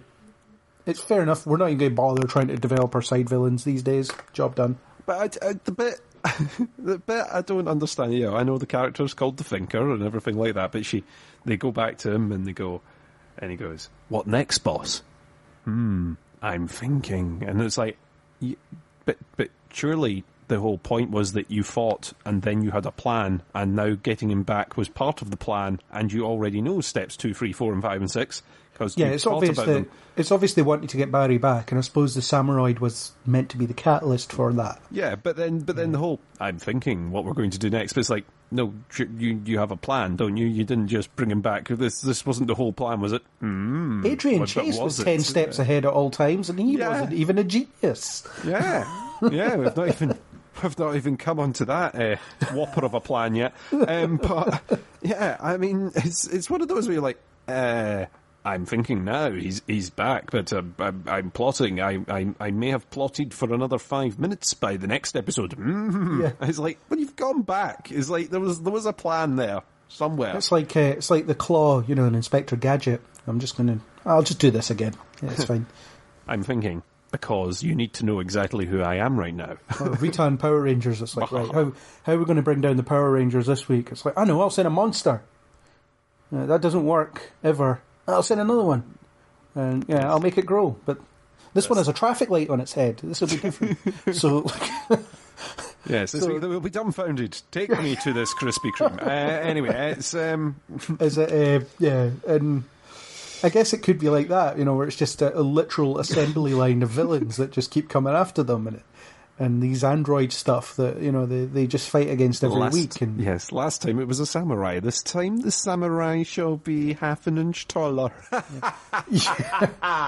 um, yeah, I don't know. It's uh, thing. If Although you can add some lightning and stuff in the background there, it'll sound way more impressive. But in the meantime, it's yeah. but having having androids is kind of it's kind of counterproductive in terms of creating drama and tension because part of it is the Flash does not want to kill this guy because he's just a guy who has superpowers, so he deserves to be imprisoned. Let's not kill him. Fine. But when you've got androids, it's like I'm just going to run in at my even more impossibly fast speed and throw lightning at him. The several end. times. Yeah, I mean the the only twist way that you could really get back at Barry is you throw so many disposable samurai at him that he just starts sort of throwing lightning about automatically is like the default position when he gets confronted by a bunch of samurai. And then you get several human henchmen dressed as samurai, and Barry zaps a load of them and then feels incredible guilt for at least two episodes. Or Um, all he does is grab a set of screwdrivers, run in, and dismantle them all in the blink of an eye, then write an essay on the subject. Because he's that fast now, apparently. Yeah. And That was a cool fight sequence, though, where he was chasing the samurai. yeah, through through the All the new, newly installed wind farm. Yeah, that was weird. Oh, you know what else is out there? A wind farm, you know. yeah. But even then, I, the the physics of that fight kind of threw me because what you had was a samurai flying. If Barry truly was that fast, how fast was that bloody thing flying? Yeah, I mean, there's there's odd bits. I mean, I, I have the same issue with Arrow, but there's some of the fight choreography stuff in Flash. Now, there was a lot of combat stuff in in this week's episode, but there was in Arrow where the position of people in fights changed without reason or without explanation Yeah, between cuts, and it seemed very disjointed. And a similar thing happened here, and I'm trying to remember. I think it was in the final fight where sort of positions all shuffled about somehow without making sense. But anyway, we'll we'll come on to that later. but I'm sure it happened here as well. And I was like, "What's going on?" With this? yeah, And I do, I, I, I kind of agree with you that the Flash is supposed to be very, very fast. He's supposed to be able to outrun and outmaneuver bullets. Surely he can disassemble a robot samurai. And the same applies to Wally, who was somehow put down by the samurai, uh, the robot samurai in the first place. And I was like, how did that just happen? And why? And how? And this is, you know, surely it should have escalated to the point of 20 robot samurai at least. Yeah. Uh, and then, like, oh, and now Wally's KO'd on the floor. Don't you just take on that samurai, you know? But no, that's not how it happened. He got taken out by one robot samurai. yeah. It's I don't know. Uh, maybe the maybe the maybe there is no saving it. Uh, I will say that the show was a bit lighter in tone. Yes. Uh, although, well, at least the second half was. The first half was very Barry's gone and we're all really upset. But the, the there was, second half there was was, elements of that, but they were still kind of joking about when they came in. They were still doing that, and if they've got the team, the proper team, back together, all the m- missings are Wells now, really. Then yeah, I'd- I, they could rescue it. There's just I, I think they've now overpowered the heroes, or the power. The t- hero was already very, very, very, very powerful, which makes it difficult to come up with a decent villain who isn't a speedster. Yeah. So I'm interested to see where they'll go. I'm not going it's also difficult to come up with a decent villain who is a speedster. yeah. um, you know, it's yeah. We'll see. We'll see what happens. Same rule applies as I've applied to all the other shows. I'm not going to judge the entire of a season based on this episode, but you know, No, this was very much an epilogue to season three, Yeah. as in the let's undo season three. Let's just you know, let's just forget ever happened. Let's get it back. Let's reset the show a little bit, um, and we'll see Barry have a bit more fun. Hopefully, uh, I think the current episode, which has probably already aired by the time I get this bloody thing edited, uh, and already been seen, and I'm already hating it on the internet. So who knows? But the I think this next run of episodes are the real first episodes of the current seasons because they're the ones that will hopefully spin off in another direction and, and show us what we're prepared for to see, you know, for the rest of the season. I hope. Okay. Yeah. No more lingering on the past. Let's just get on with it. yeah, we're all Move about the future. Yeah. Five months to six months into the future. okay. Yeah. Yeah. So are we done with Flash? Yeah. Why not? Cool. Okay. So now on to the final of our returning DC lineup is Arrow. And I am opening up the stopwatch. I am totally not going to fit this into 60 seconds, by the way. We'll see how far into my stream of consciousness we get, okay? We'll, we'll see if it's less than 45 minutes. That'd be nice. so now just for Chrissy's recap, which is the episode. just watch it. and yeah, okay, I will count you down. Three, two, one, engage. Five months later, The Arrow is doing his thing. Diggle's there, and Renee has a groovy new costume. A disposable villain launches a missile, and Curtis somehow propels one of his ball sphere strings fast enough to divert it over the water and save the day. Hooray! Flashback to the island before the epically massive kill everybody explosion. How's the team going to survive? Oliver tells him about a boat. Slade runs to save himself, and the rest of the team decide to hide in the conveniently placed plane full of highly flammable jet fuel, all apart from the mum who runs into the jungle pursued by Thea.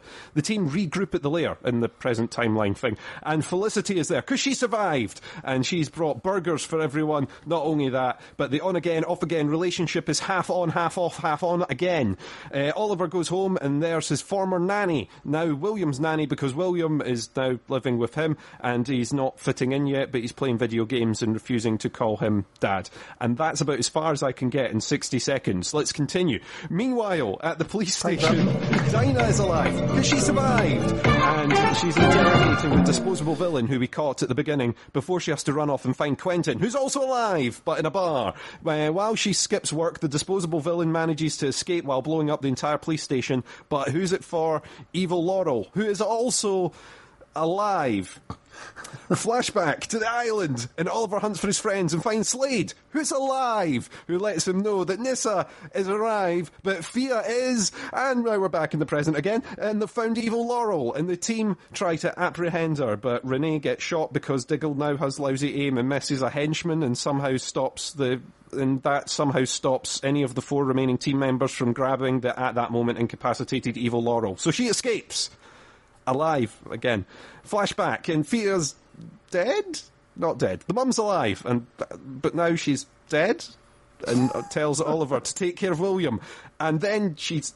I don't know. She's maybe alive, maybe dead. Uh, flashback, and evil Laurel was alive, and held Dinah to ransom, and Quentin shoots her, but we know she's alive because we've seen her. Um, she's planning we're to approaching attack two and a half minutes here. I think we're gonna Graduations. uh, the team rush to protect it, but it's a ruse because she's actually going to blow up Oliver's porous fortress. Uh, but she escapes the fortress because Quentin this time doesn't want to shoot her. I don't know. He shot her the first time. She doesn't think, and also people vanish during the fight. That doesn't make sense. And in the aftermath, we discover that one of Curtis's ball sphere things are missing, and uh, that's all wrapped up neatly. And Oliver goes home to sort out his family life, which he takes one step forward with just before Felicity calls and tells him his cover's blown again. And that is about as much as I could narrow it down to. Two minutes fifty-one seconds. Yeah, Wow, it's I covered it all though. You sure did. Yeah. I, yeah. I, I didn't miss anything in there. You made it sound like something actually happened. Yeah, I mean there was a, there was a, there was a lot of revealing what happened and didn't happen and did happen but didn't happen, and yeah, wow, what will- a disappointing opener. I will say that I did like the way that they handled in reintroducing all the characters. So what you had was this hanging question of who's you know who's dead and who's alive. So the first person you see is Oliver, who you already know survived. Yeah. Fine. And then you see Diggle. It's like, yeah, Diggle's not dead. And then uh, you see Curtis, who not Curtis. No, uh, Renee. You see Renee. He has his new costume. And then you see Curtis, who has a really like snazzy musical cue for his intro. That was Yeah. really cool. And the guy that I interviewed, who has plans for his, or he has plans that he would like to see his character fulfill throughout the season. So I'll bang the gong there. Uh, and and insert sound of gong here. yes.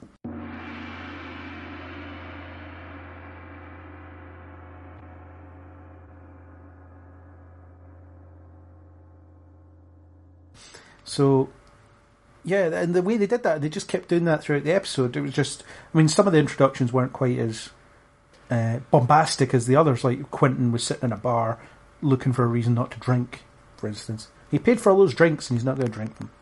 Yeah, they're for decorative purposes. Yeah. Um, I liked the way they did it. I didn't like the number of survivors.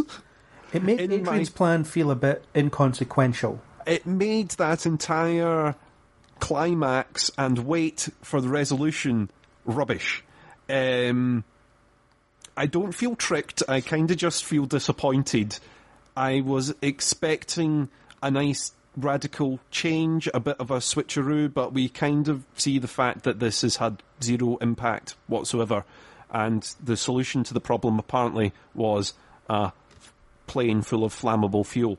Um, Yeah, I didn't get that. The plane will protect us. No, it won't. the plane the, the plane will not protect you. That li- island was laced from top to bottom with explosives. That plane is full of fuel. Don't get on the plane. Bang. You're dead. Uh, unless they make this like some sort of thing where they all wake up and it turns out they're in heaven, then uh, I have no idea what's happened there. Because the only people that appears to impact, you've got Thea, who's in a coma. And until I see the headless corpse of the mother, I'm presuming that she might also be in a coma. Um, because she was still walking about and alive until she collapsed in front of Oliver. Ah, but she uh, she was doing dramatic TV dying, where she gets to say one last meaningful statement before. Thea Death was takes her. already on the ground. If anyone had a chance of a paramedic saving their life, at that point it was the mum not Thea. Therefore, the mum must still be in a coma, surely. And that is going to pop up at some point because she she's alive, surely. You cannot have Thea lying there motionless and in bits and somehow only be in a coma. I, I don't get it. I mean, I know it's forget, making me. Thea is saved by the uh, by the yes. the wonder of a series regular contract. yeah. Samantha is not. I thought you were going to say the fact that she's got some sort of magic potion or something. Um, Well, that would be handy. Wouldn't that it? would be useful if someone Has anyone got any Lazarus juice? Has anyone got a surprise Malcolm Merlyn appearance to resurrect uh, Thea? Has anyone got that? Has anyone put money on that yet?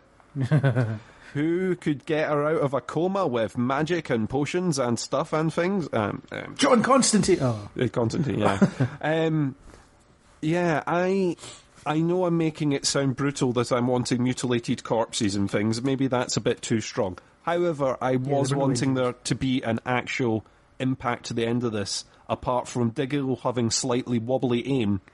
And well, the, the weirdest thing is, he seems to be like. I mean, he's injured. Of he's he's hiding an injury of some sort, but also he seems to be like rattled by the whole thing. He's visibly shaken, which like Diggle's been through weirder crap than this.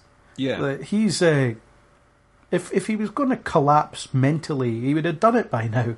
You know, so and also they're going five months later or whatever the time the time thing was and i'm like surely this has exhibited itself now before five months. This is not the first time that they've been in a shoot 'em up and he's had lousy aim. Surely Yeah. not. Surely this isn't like a five month time delayed this is the first time that i'm experiencing this. I can't believe one of my team members almost died because of my lousy aim. I'm not going out in the field again. Yeah. um, and if he was having that issue, I don't know why he wouldn't raise it with everyone else because he's had the honesty before. He's been honest with people. It's not like Flash that we've talked about before, where they all sort of seem to hold their secrets. A lot of them pretty much will confess to someone within an episode, be it him Well, talking to Diggle's Oliver usually the or one whatever, encouraging you know? people to speak up. Yeah. So I find that a bit. I find that a bit off. I mean, I just kind of feel that that was such an epic way to leave the last season with that entire island explosion, leading you having a question mark over everyone's head, despite the fact, in my heart of hearts, I probably knew that 99.99% or even 120% of people would be coming back from that island because I'm sure in flashbacks we'll discover there were other people that were there at the time. there Um, was- there was that 100% of the island survived. Well, there was uh, what's you know what's her name? Evelyn. She was in a cage. Uh, there's the Al Ghul sisters. Yeah, well, you, you already hear that Talia's running about somewhere. Yeah. Or not Which, fair Talia, Nissa. yeah. Nissa. He's, it's, uh, Slade says he's seen Nissa. So Yeah. you, you know that she's alive already. No doubt the sister must be. I, Yeah. I'm guessing. They've not, they're not just going to write that she's snuffed it, so she's going to pop up.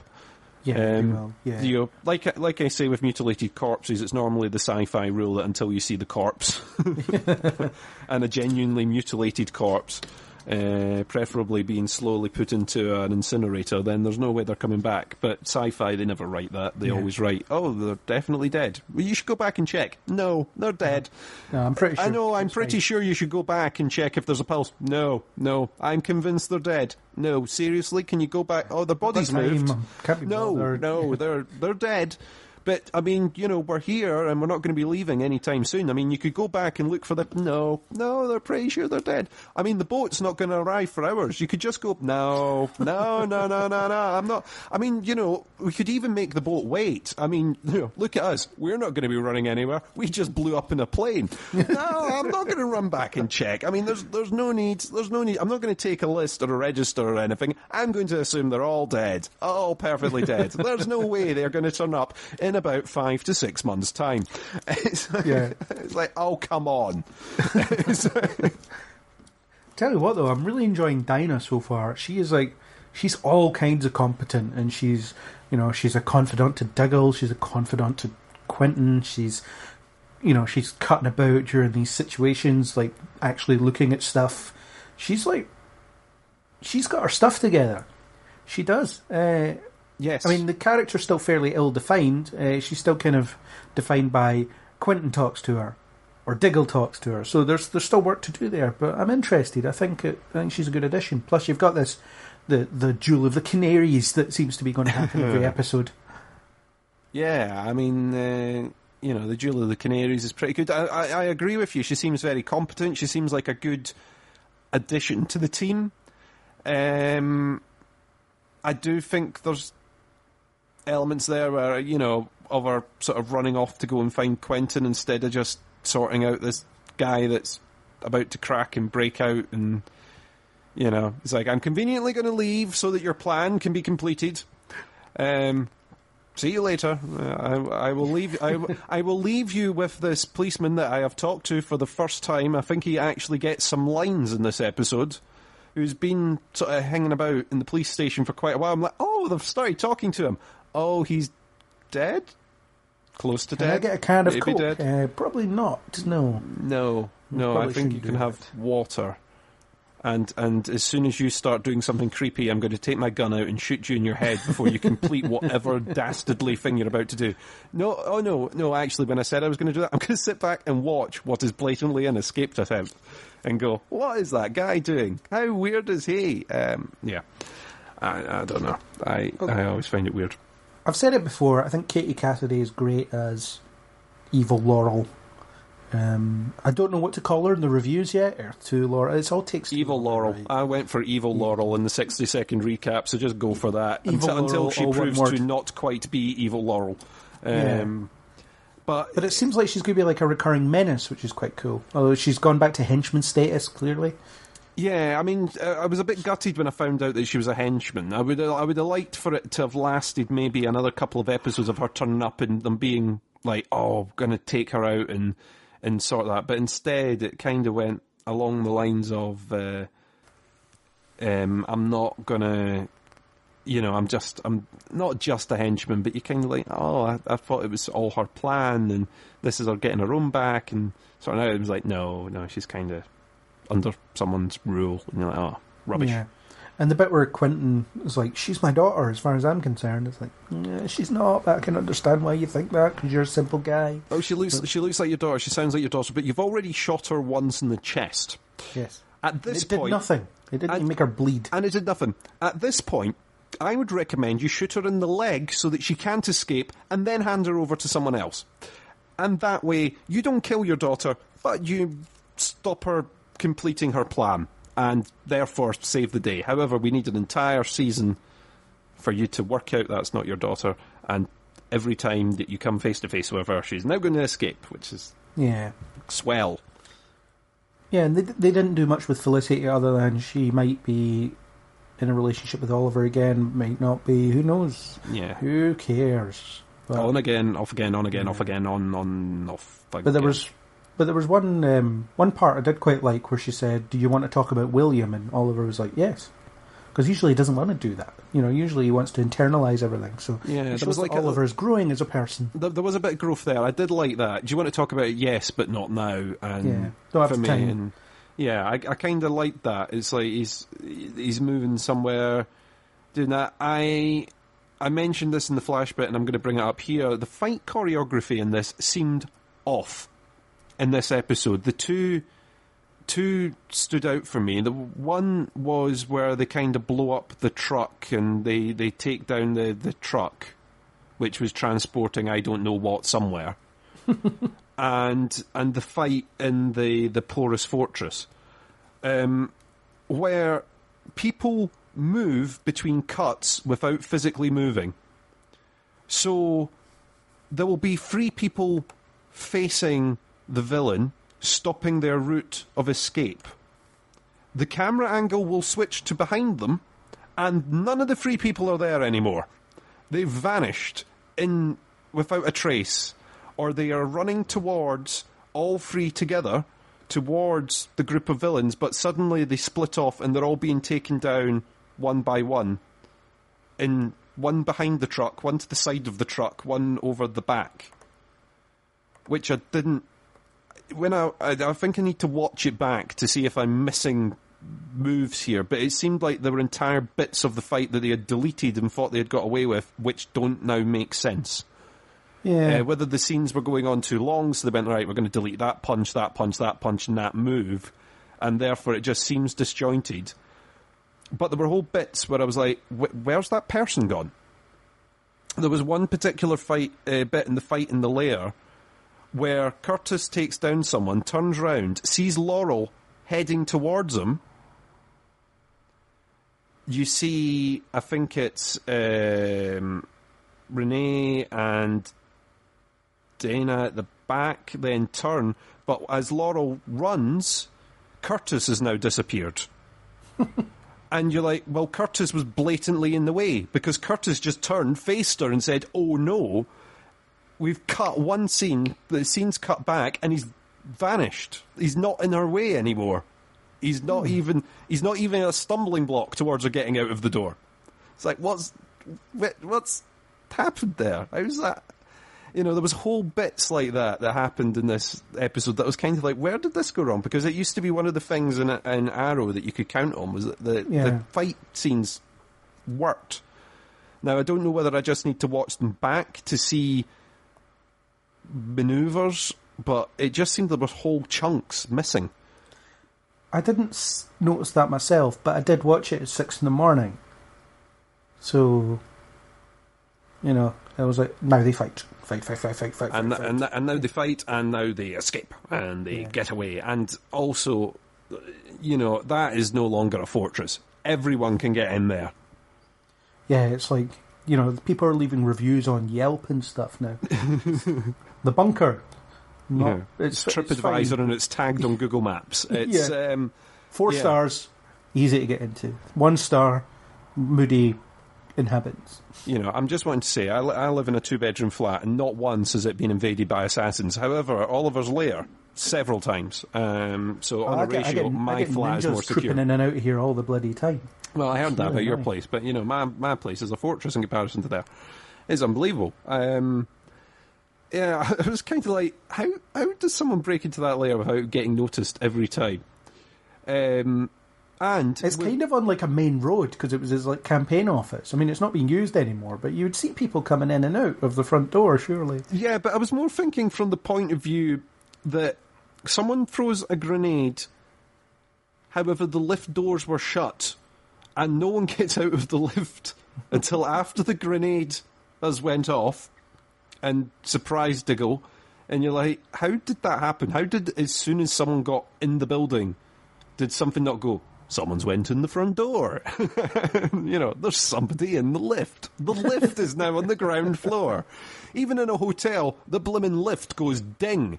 Uh, I'm just saying that it's like, uh, you know, maybe you should trigger something or go there. And it seemed kind of predictable that the layer was going to get hit as soon as they went. Diggle is going to stay behind. Diggle, with his now completely rubbish aim, not able to hit someone two foot in front of his face, is uh, you know is defender of the place. But everyone got over there pretty quick. So I don't I don't know about you saying it being on the main road, but it's next to like the Hyperloop or something, uh, because they were able to get from town hall to the, the campaign office really quick.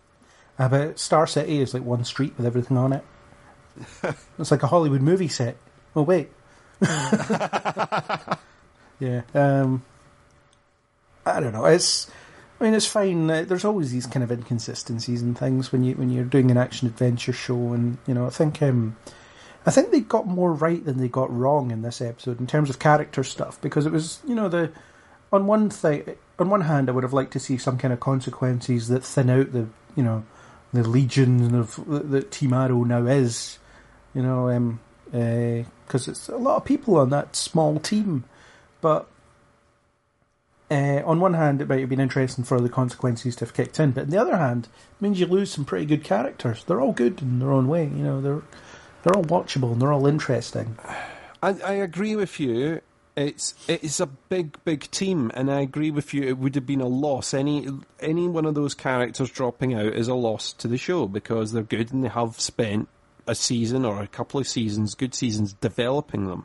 However, that's the kind of loss that shows what the consequences are. Yeah. Oh, no, I agree. I at the moment, if, uh... at the moment, there was a huge plot last year, a big conniving, scheming plot that was woven into the very fabric of the show that has spanned the whole timeline of yeah, showing that there's consequences to Oliver's actions. Now, granted, Thea's in a coma, but I'm under no illusions that she's going to wake from that at some point, and putting on home music over it isn't consequences. Yeah. And I would have liked to have seen there being a consequence to this. Well, the only consequence is that Oliver has to look after his son now, which is an interesting dynamic so far. I think the moment between them where he's like, "Yeah, I'll watch the game with you, Dad," is isn't quite. Well, he doesn't say Dad, but you know what I mean. He might as well have. Yeah. It wasn't quite earned because clearly William has spent six months being terrified of this guy, um, and begs the question why he doesn't just tell someone. No, mind. Uh, it's it's a yes, him having Williams a consequence, but it's also another bit that I don't quite understand because there was a line in there somewhere about oh, he's got grandparents. Why, why is he not with the grandparents? Oh, he's got grandparents, but we don't know how to contact them. We're able to trace anyone on the planet. We have satellites, and we've been able to find villains' lairs. We cannot find these two grandparents for the life of us. I have tried Google; it has not worked. I was going to ask Felicity; she's very busy out buying burgers, so I'm just going to keep them for now. well, Samantha's phone got smashed in the explosion. You know, it's yeah, yeah. I mean, we've we've seen them recover data off of worse devices. Uh, why don't you go back and get her phone? No, no, I'm pretty sure she's dead. Um, it seems like she's the kind of person to have an address book in her house.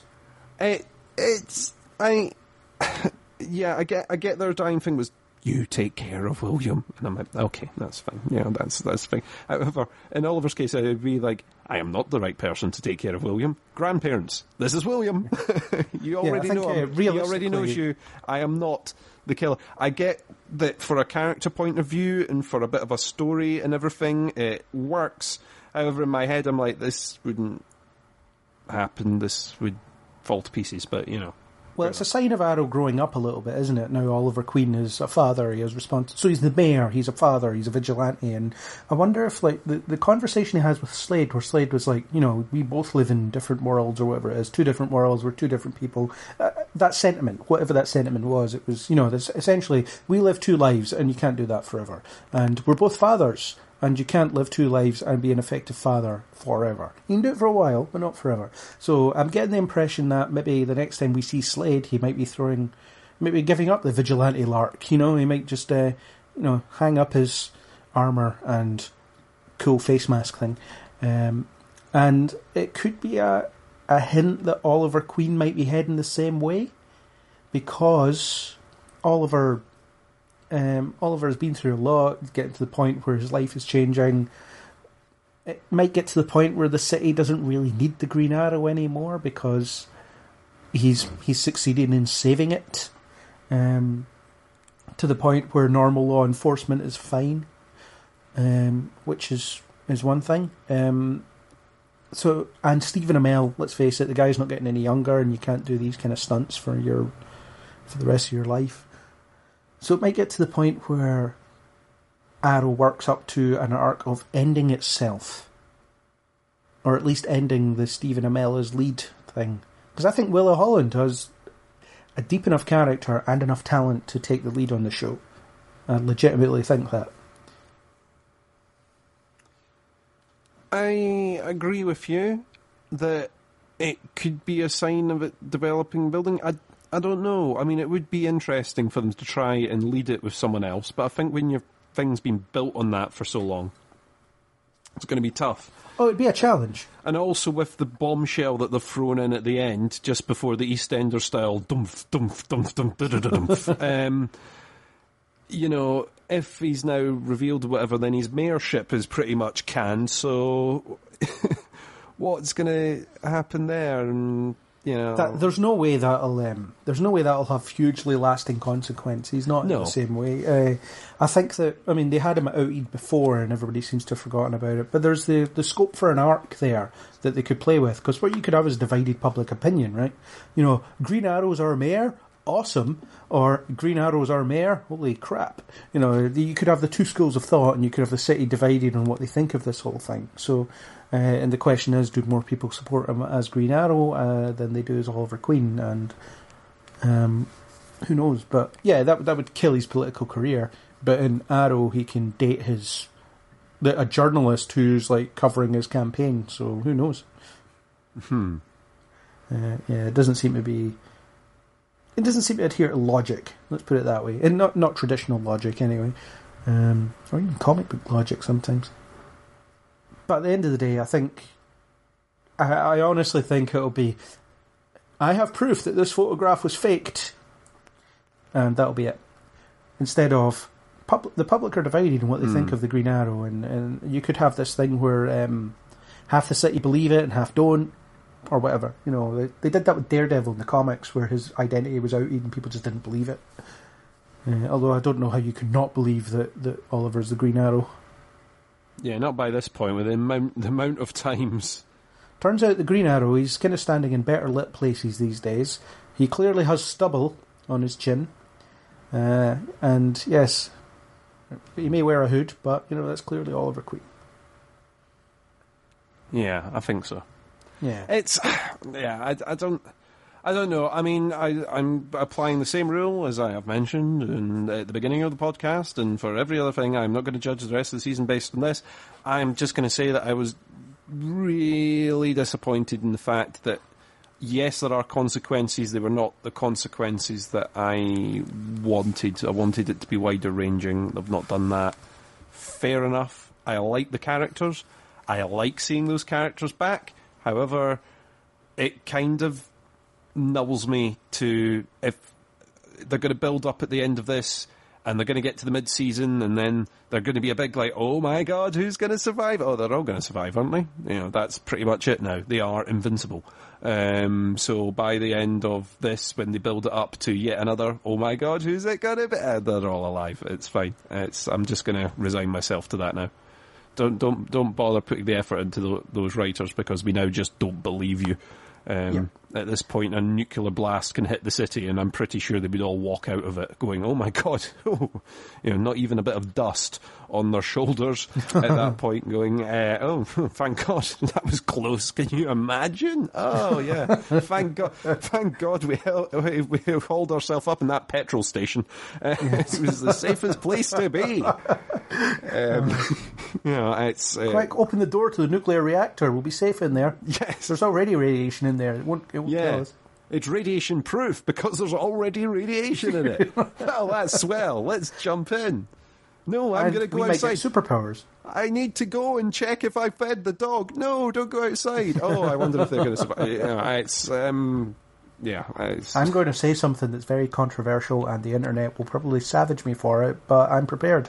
Oh. I wish Felicity had died oh, how could you?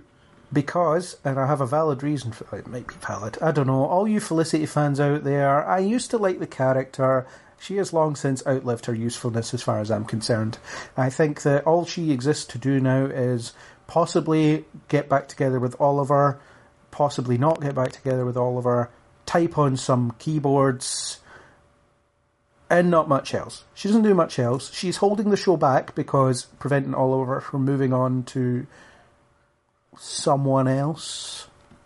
Um, if that's what he says at the end of his monologue as well, uh, or something else. Yeah, it, it prevents him from from moving on if he's always been like, but maybe one day Felicity will forgive me about lying about this son that now lives with me and I raised them. Yeah, but I honestly think her death would have been the one with most impact because she's a fan favorite character. Um, of course, you would get the the uh, the keyboard warriors who would be like, "I can't believe they killed Felicity. I'm never watching this show again." And then next week, I can't believe they've she's still dead. I'm still watching this crap, and and it'll keep going. Uh, I- season. I agree with you. I like I say, it needs to be consequences. It needs to be Diggle or Felicity or Thea. Not Diggle. or- Diggle so- is amazing. I I like Diggle. I didn't want it. I don't want it to be Diggle. I would prefer it to be Felicity. But it it there needs to be consequences at this point. It has been running for so long, and we have seen so many people pop back up that you're like, there are no consequences in this universe. They live in the universe where they live forever. Everyone who's Um, died has come back. Every single person. yeah, pretty pretty much. I mean, don't get me wrong. There's family members and all that sort of stuff, but for the core the core team, the That's- the Team Arrow, they All right, are the parents they've not come back. Yeah. You've had parents and friends and boyfriends and all that sort of stuff. None of them, none of them have come back. But the core Team Arrow, once you're on Team Arrow, you are invincible. Um, don't get me wrong, you will occasionally end up in a hospital. However, you will survive. Or you may be dead for an episode or two, but you'll be back. Don't Yeah, yeah, yeah, Well, we'll think you're dead. It's not that you're dead. We'll just think and act like you are. But Yeah. you know, you'll be alive. And you'll be Laurel is still dead, but she's yeah, evil, and but but there, but, but she's somehow. Yeah. somehow I have the horrible feeling there's going to be some sort of horrific redemption arc in this. But um, in the meantime, okay, they're back. I do not forgive them for the fact that there were zero consequences of that epically massive explosion. That world ending explosion on that island, there were no consequences. So, what the hell were you playing at? Why did you make me watch an entire season building up to that? Why did you make me wait to find out they bloody survived? Uh, I now do not believe you whenever you put anyone in peril because they're all invincible. Yeah. It's an accurate summation. I, you know, I, There I was good stuff in there, but I was disappointed by the climax, uh, the, the resolution. the resolution, not the climax. Um, yeah, climax, is, climax was great. The resolution after the climax was rubbish. Although, I mean, I could say that about all four of these shows. Uh, I think that brings us into a segue of a wrap up, Yeah. you know, the final thought. Uh, I think all of these shows had potential that they didn't fulfill with the return. Supergirl probably was the most meandering. Uh, because you know the the ending right Mon-El's gone but everything else is okay so there wasn't really anywhere to go for other characters other than set up stuff for them uh, new stuff for them, so that's fine. Uh, Kara still has her lingering heartache to deal with. Um, Legends of Tomorrow, time's broken. Oh, not anymore. It's fine. Uh, Flash, Barry's gone. Oh, he's back. Oh, he's mental. No, he's fine. That's there's the summary I should have went with. uh, and Arrow is everyone might be dead.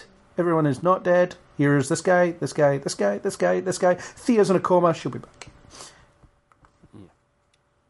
Uh, I, I agree with you. It's pretty much my summation of all these and why I am not judging the rest of the season. They have been wrap ups of the previous episode, and they have all pretty much wrapped it up within the first five minutes of the episode and been mostly disappointing outcomes. Yes. So I look forward to the proper plots for this season kicking off in the next episodes and just forgetting what they built us up to in the last one. Well, we kind of got a faceless villain. Um, you know, don't know Yeah, I mean, he is I- in all, I'm, I'm talking about all of them in a summation here. I know we've, we've been introduced to a couple of new villains. We've been introduced to sort of the new premise and stuff. We know who's around and we know what's going on. But um, yeah, I, I think it'll all properly kick off hopefully next week. Yeah. Or this week, or whenever you listen to this last week, or two weeks Last week, Yeah, or in a ah, few months' so time, or um, yeah, Time travel. Woo. time travel. Yeah. Interesting, I found out that uh, yesterday, in calendar day, 15th of uh, October 2017, is the future date that Clark Kent went to in the 200th episode of Smallville. There we go. If you didn't see Smallville, then you don't care. But I care. Always hold on to Smallville, is what I say. It's also a line in the final episode. I loved Smallville. Uh, if it wasn't for Smallville, we wouldn't have these shows, for better or for worse. There we go. Uh, do you have anything else to say about any of the other sh- any of the shows, or are you content that you've vented quite enough?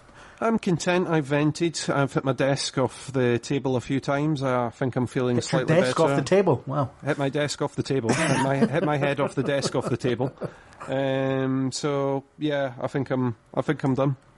Cool. Me too. Uh, let's just hope. Let's just hope for some watchable television. Um, you know, uh, even if not, we've got The Gifted. That's really good. Stay tuned for our podcast of The Gifted at some point, or just read my reviews. Um, yeah, but I like The Gifted. Is that And you going to bang your gong again? Your self self referential gong. Yes.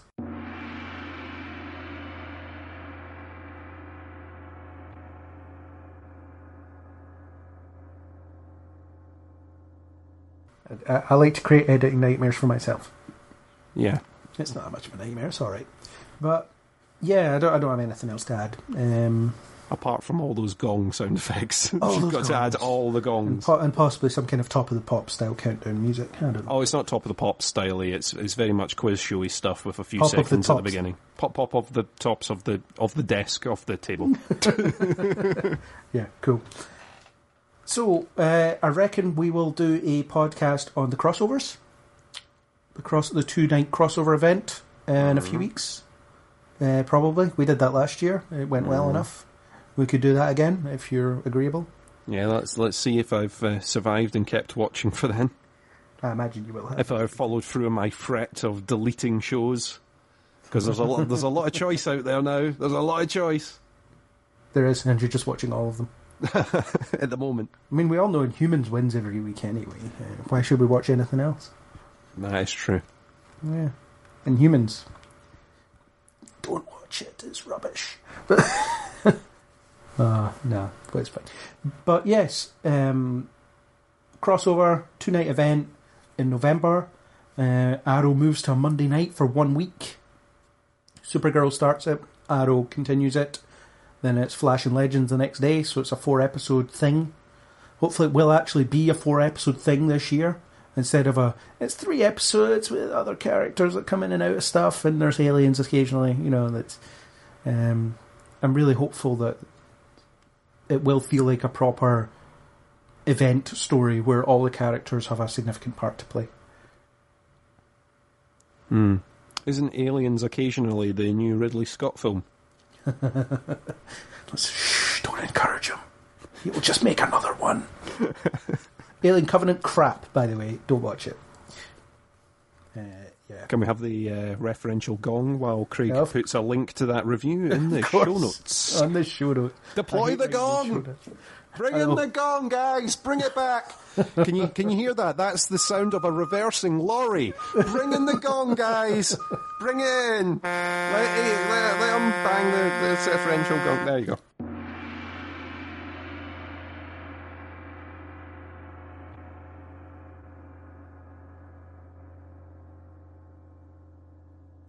That's that's more sound effects for you there, Craig. Just saying, and nothing, Great, thanks. or edited out completely, either or. Yeah, well, we'll see. Either we'll one's how it goes. work. Just saying. Yeah, I don't know when I'm going to get this uploaded, but we'll try. Uh, we'll, we'll try and have it semi on time. I don't know, but Yeah. I mean, I've got to catch a flight in the morning to. Uh, See you at the airport, buddy. aye, that's it. When's our flight leave? In like ten minutes. It's fine. Uh, are we going to Wetherspoons this time, or are we going to use Caffè Nero? I, I can't decide. I'm kind of fed up of both the amount of times we're in that airport now. Airport. I'm sick of airport pints. I'm sick of Oh, yeah, it's just not good. Uh, yes. Um, for legal reasons, I have to say this. No, uh, cool. So I think we're done. Um, I don't have anything else on the shows. The ep- episodes were all pretty un- unmemorable. I miss the days where I was excited to watch these things every week. I really do. They weren't that long ago either. Um, uh, yeah, I'm. I'm. In summary, I, I'm not going to judge the rest of the seasons by these episodes. They're pretty much wrapping up and confirming who's alive, dead, different, back. Yeah. Explain away the endings of the other stuff. So, yeah, I'll, we'll see where it goes from here. I'm going to end up watching them. I don't, whether I'll follow through my threat to start deleting ones that I'm not enjoying. I don't know. Probably not. I won't kid myself. Even if you do, yeah. you could just watch the crossovers and you'll get the gist. I think. But yeah, I'll just I'll just read your reviews. yeah. Bang the gong.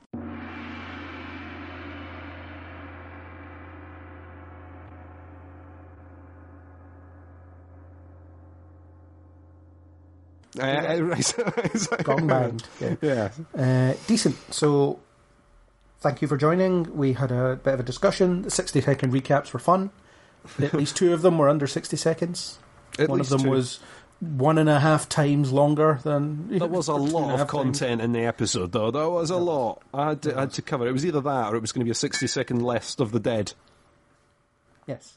That would have worked. Well, Samantha. Over. yeah. So, on Arrow, everyone survives except Samantha. That's it. Episode done. Yeah, but we're fine. So, thank you for joining. You may return to your regularly scheduled whatever it is. Oh, thank you. I, I, I will do whatever it is. Yes, me too. And until next time. Until our next communion, as HR would say. R.I.P. HR. That was our belated discussion of the first episodes of the returning DC TV shows. Thanks to YouTuber nstens1117 for the supplied music. If you like what you heard here, then please do subscribe on iTunes, YouTube, or any major podcasting app. And we hope you'll join us on the next Kneel Before Pod.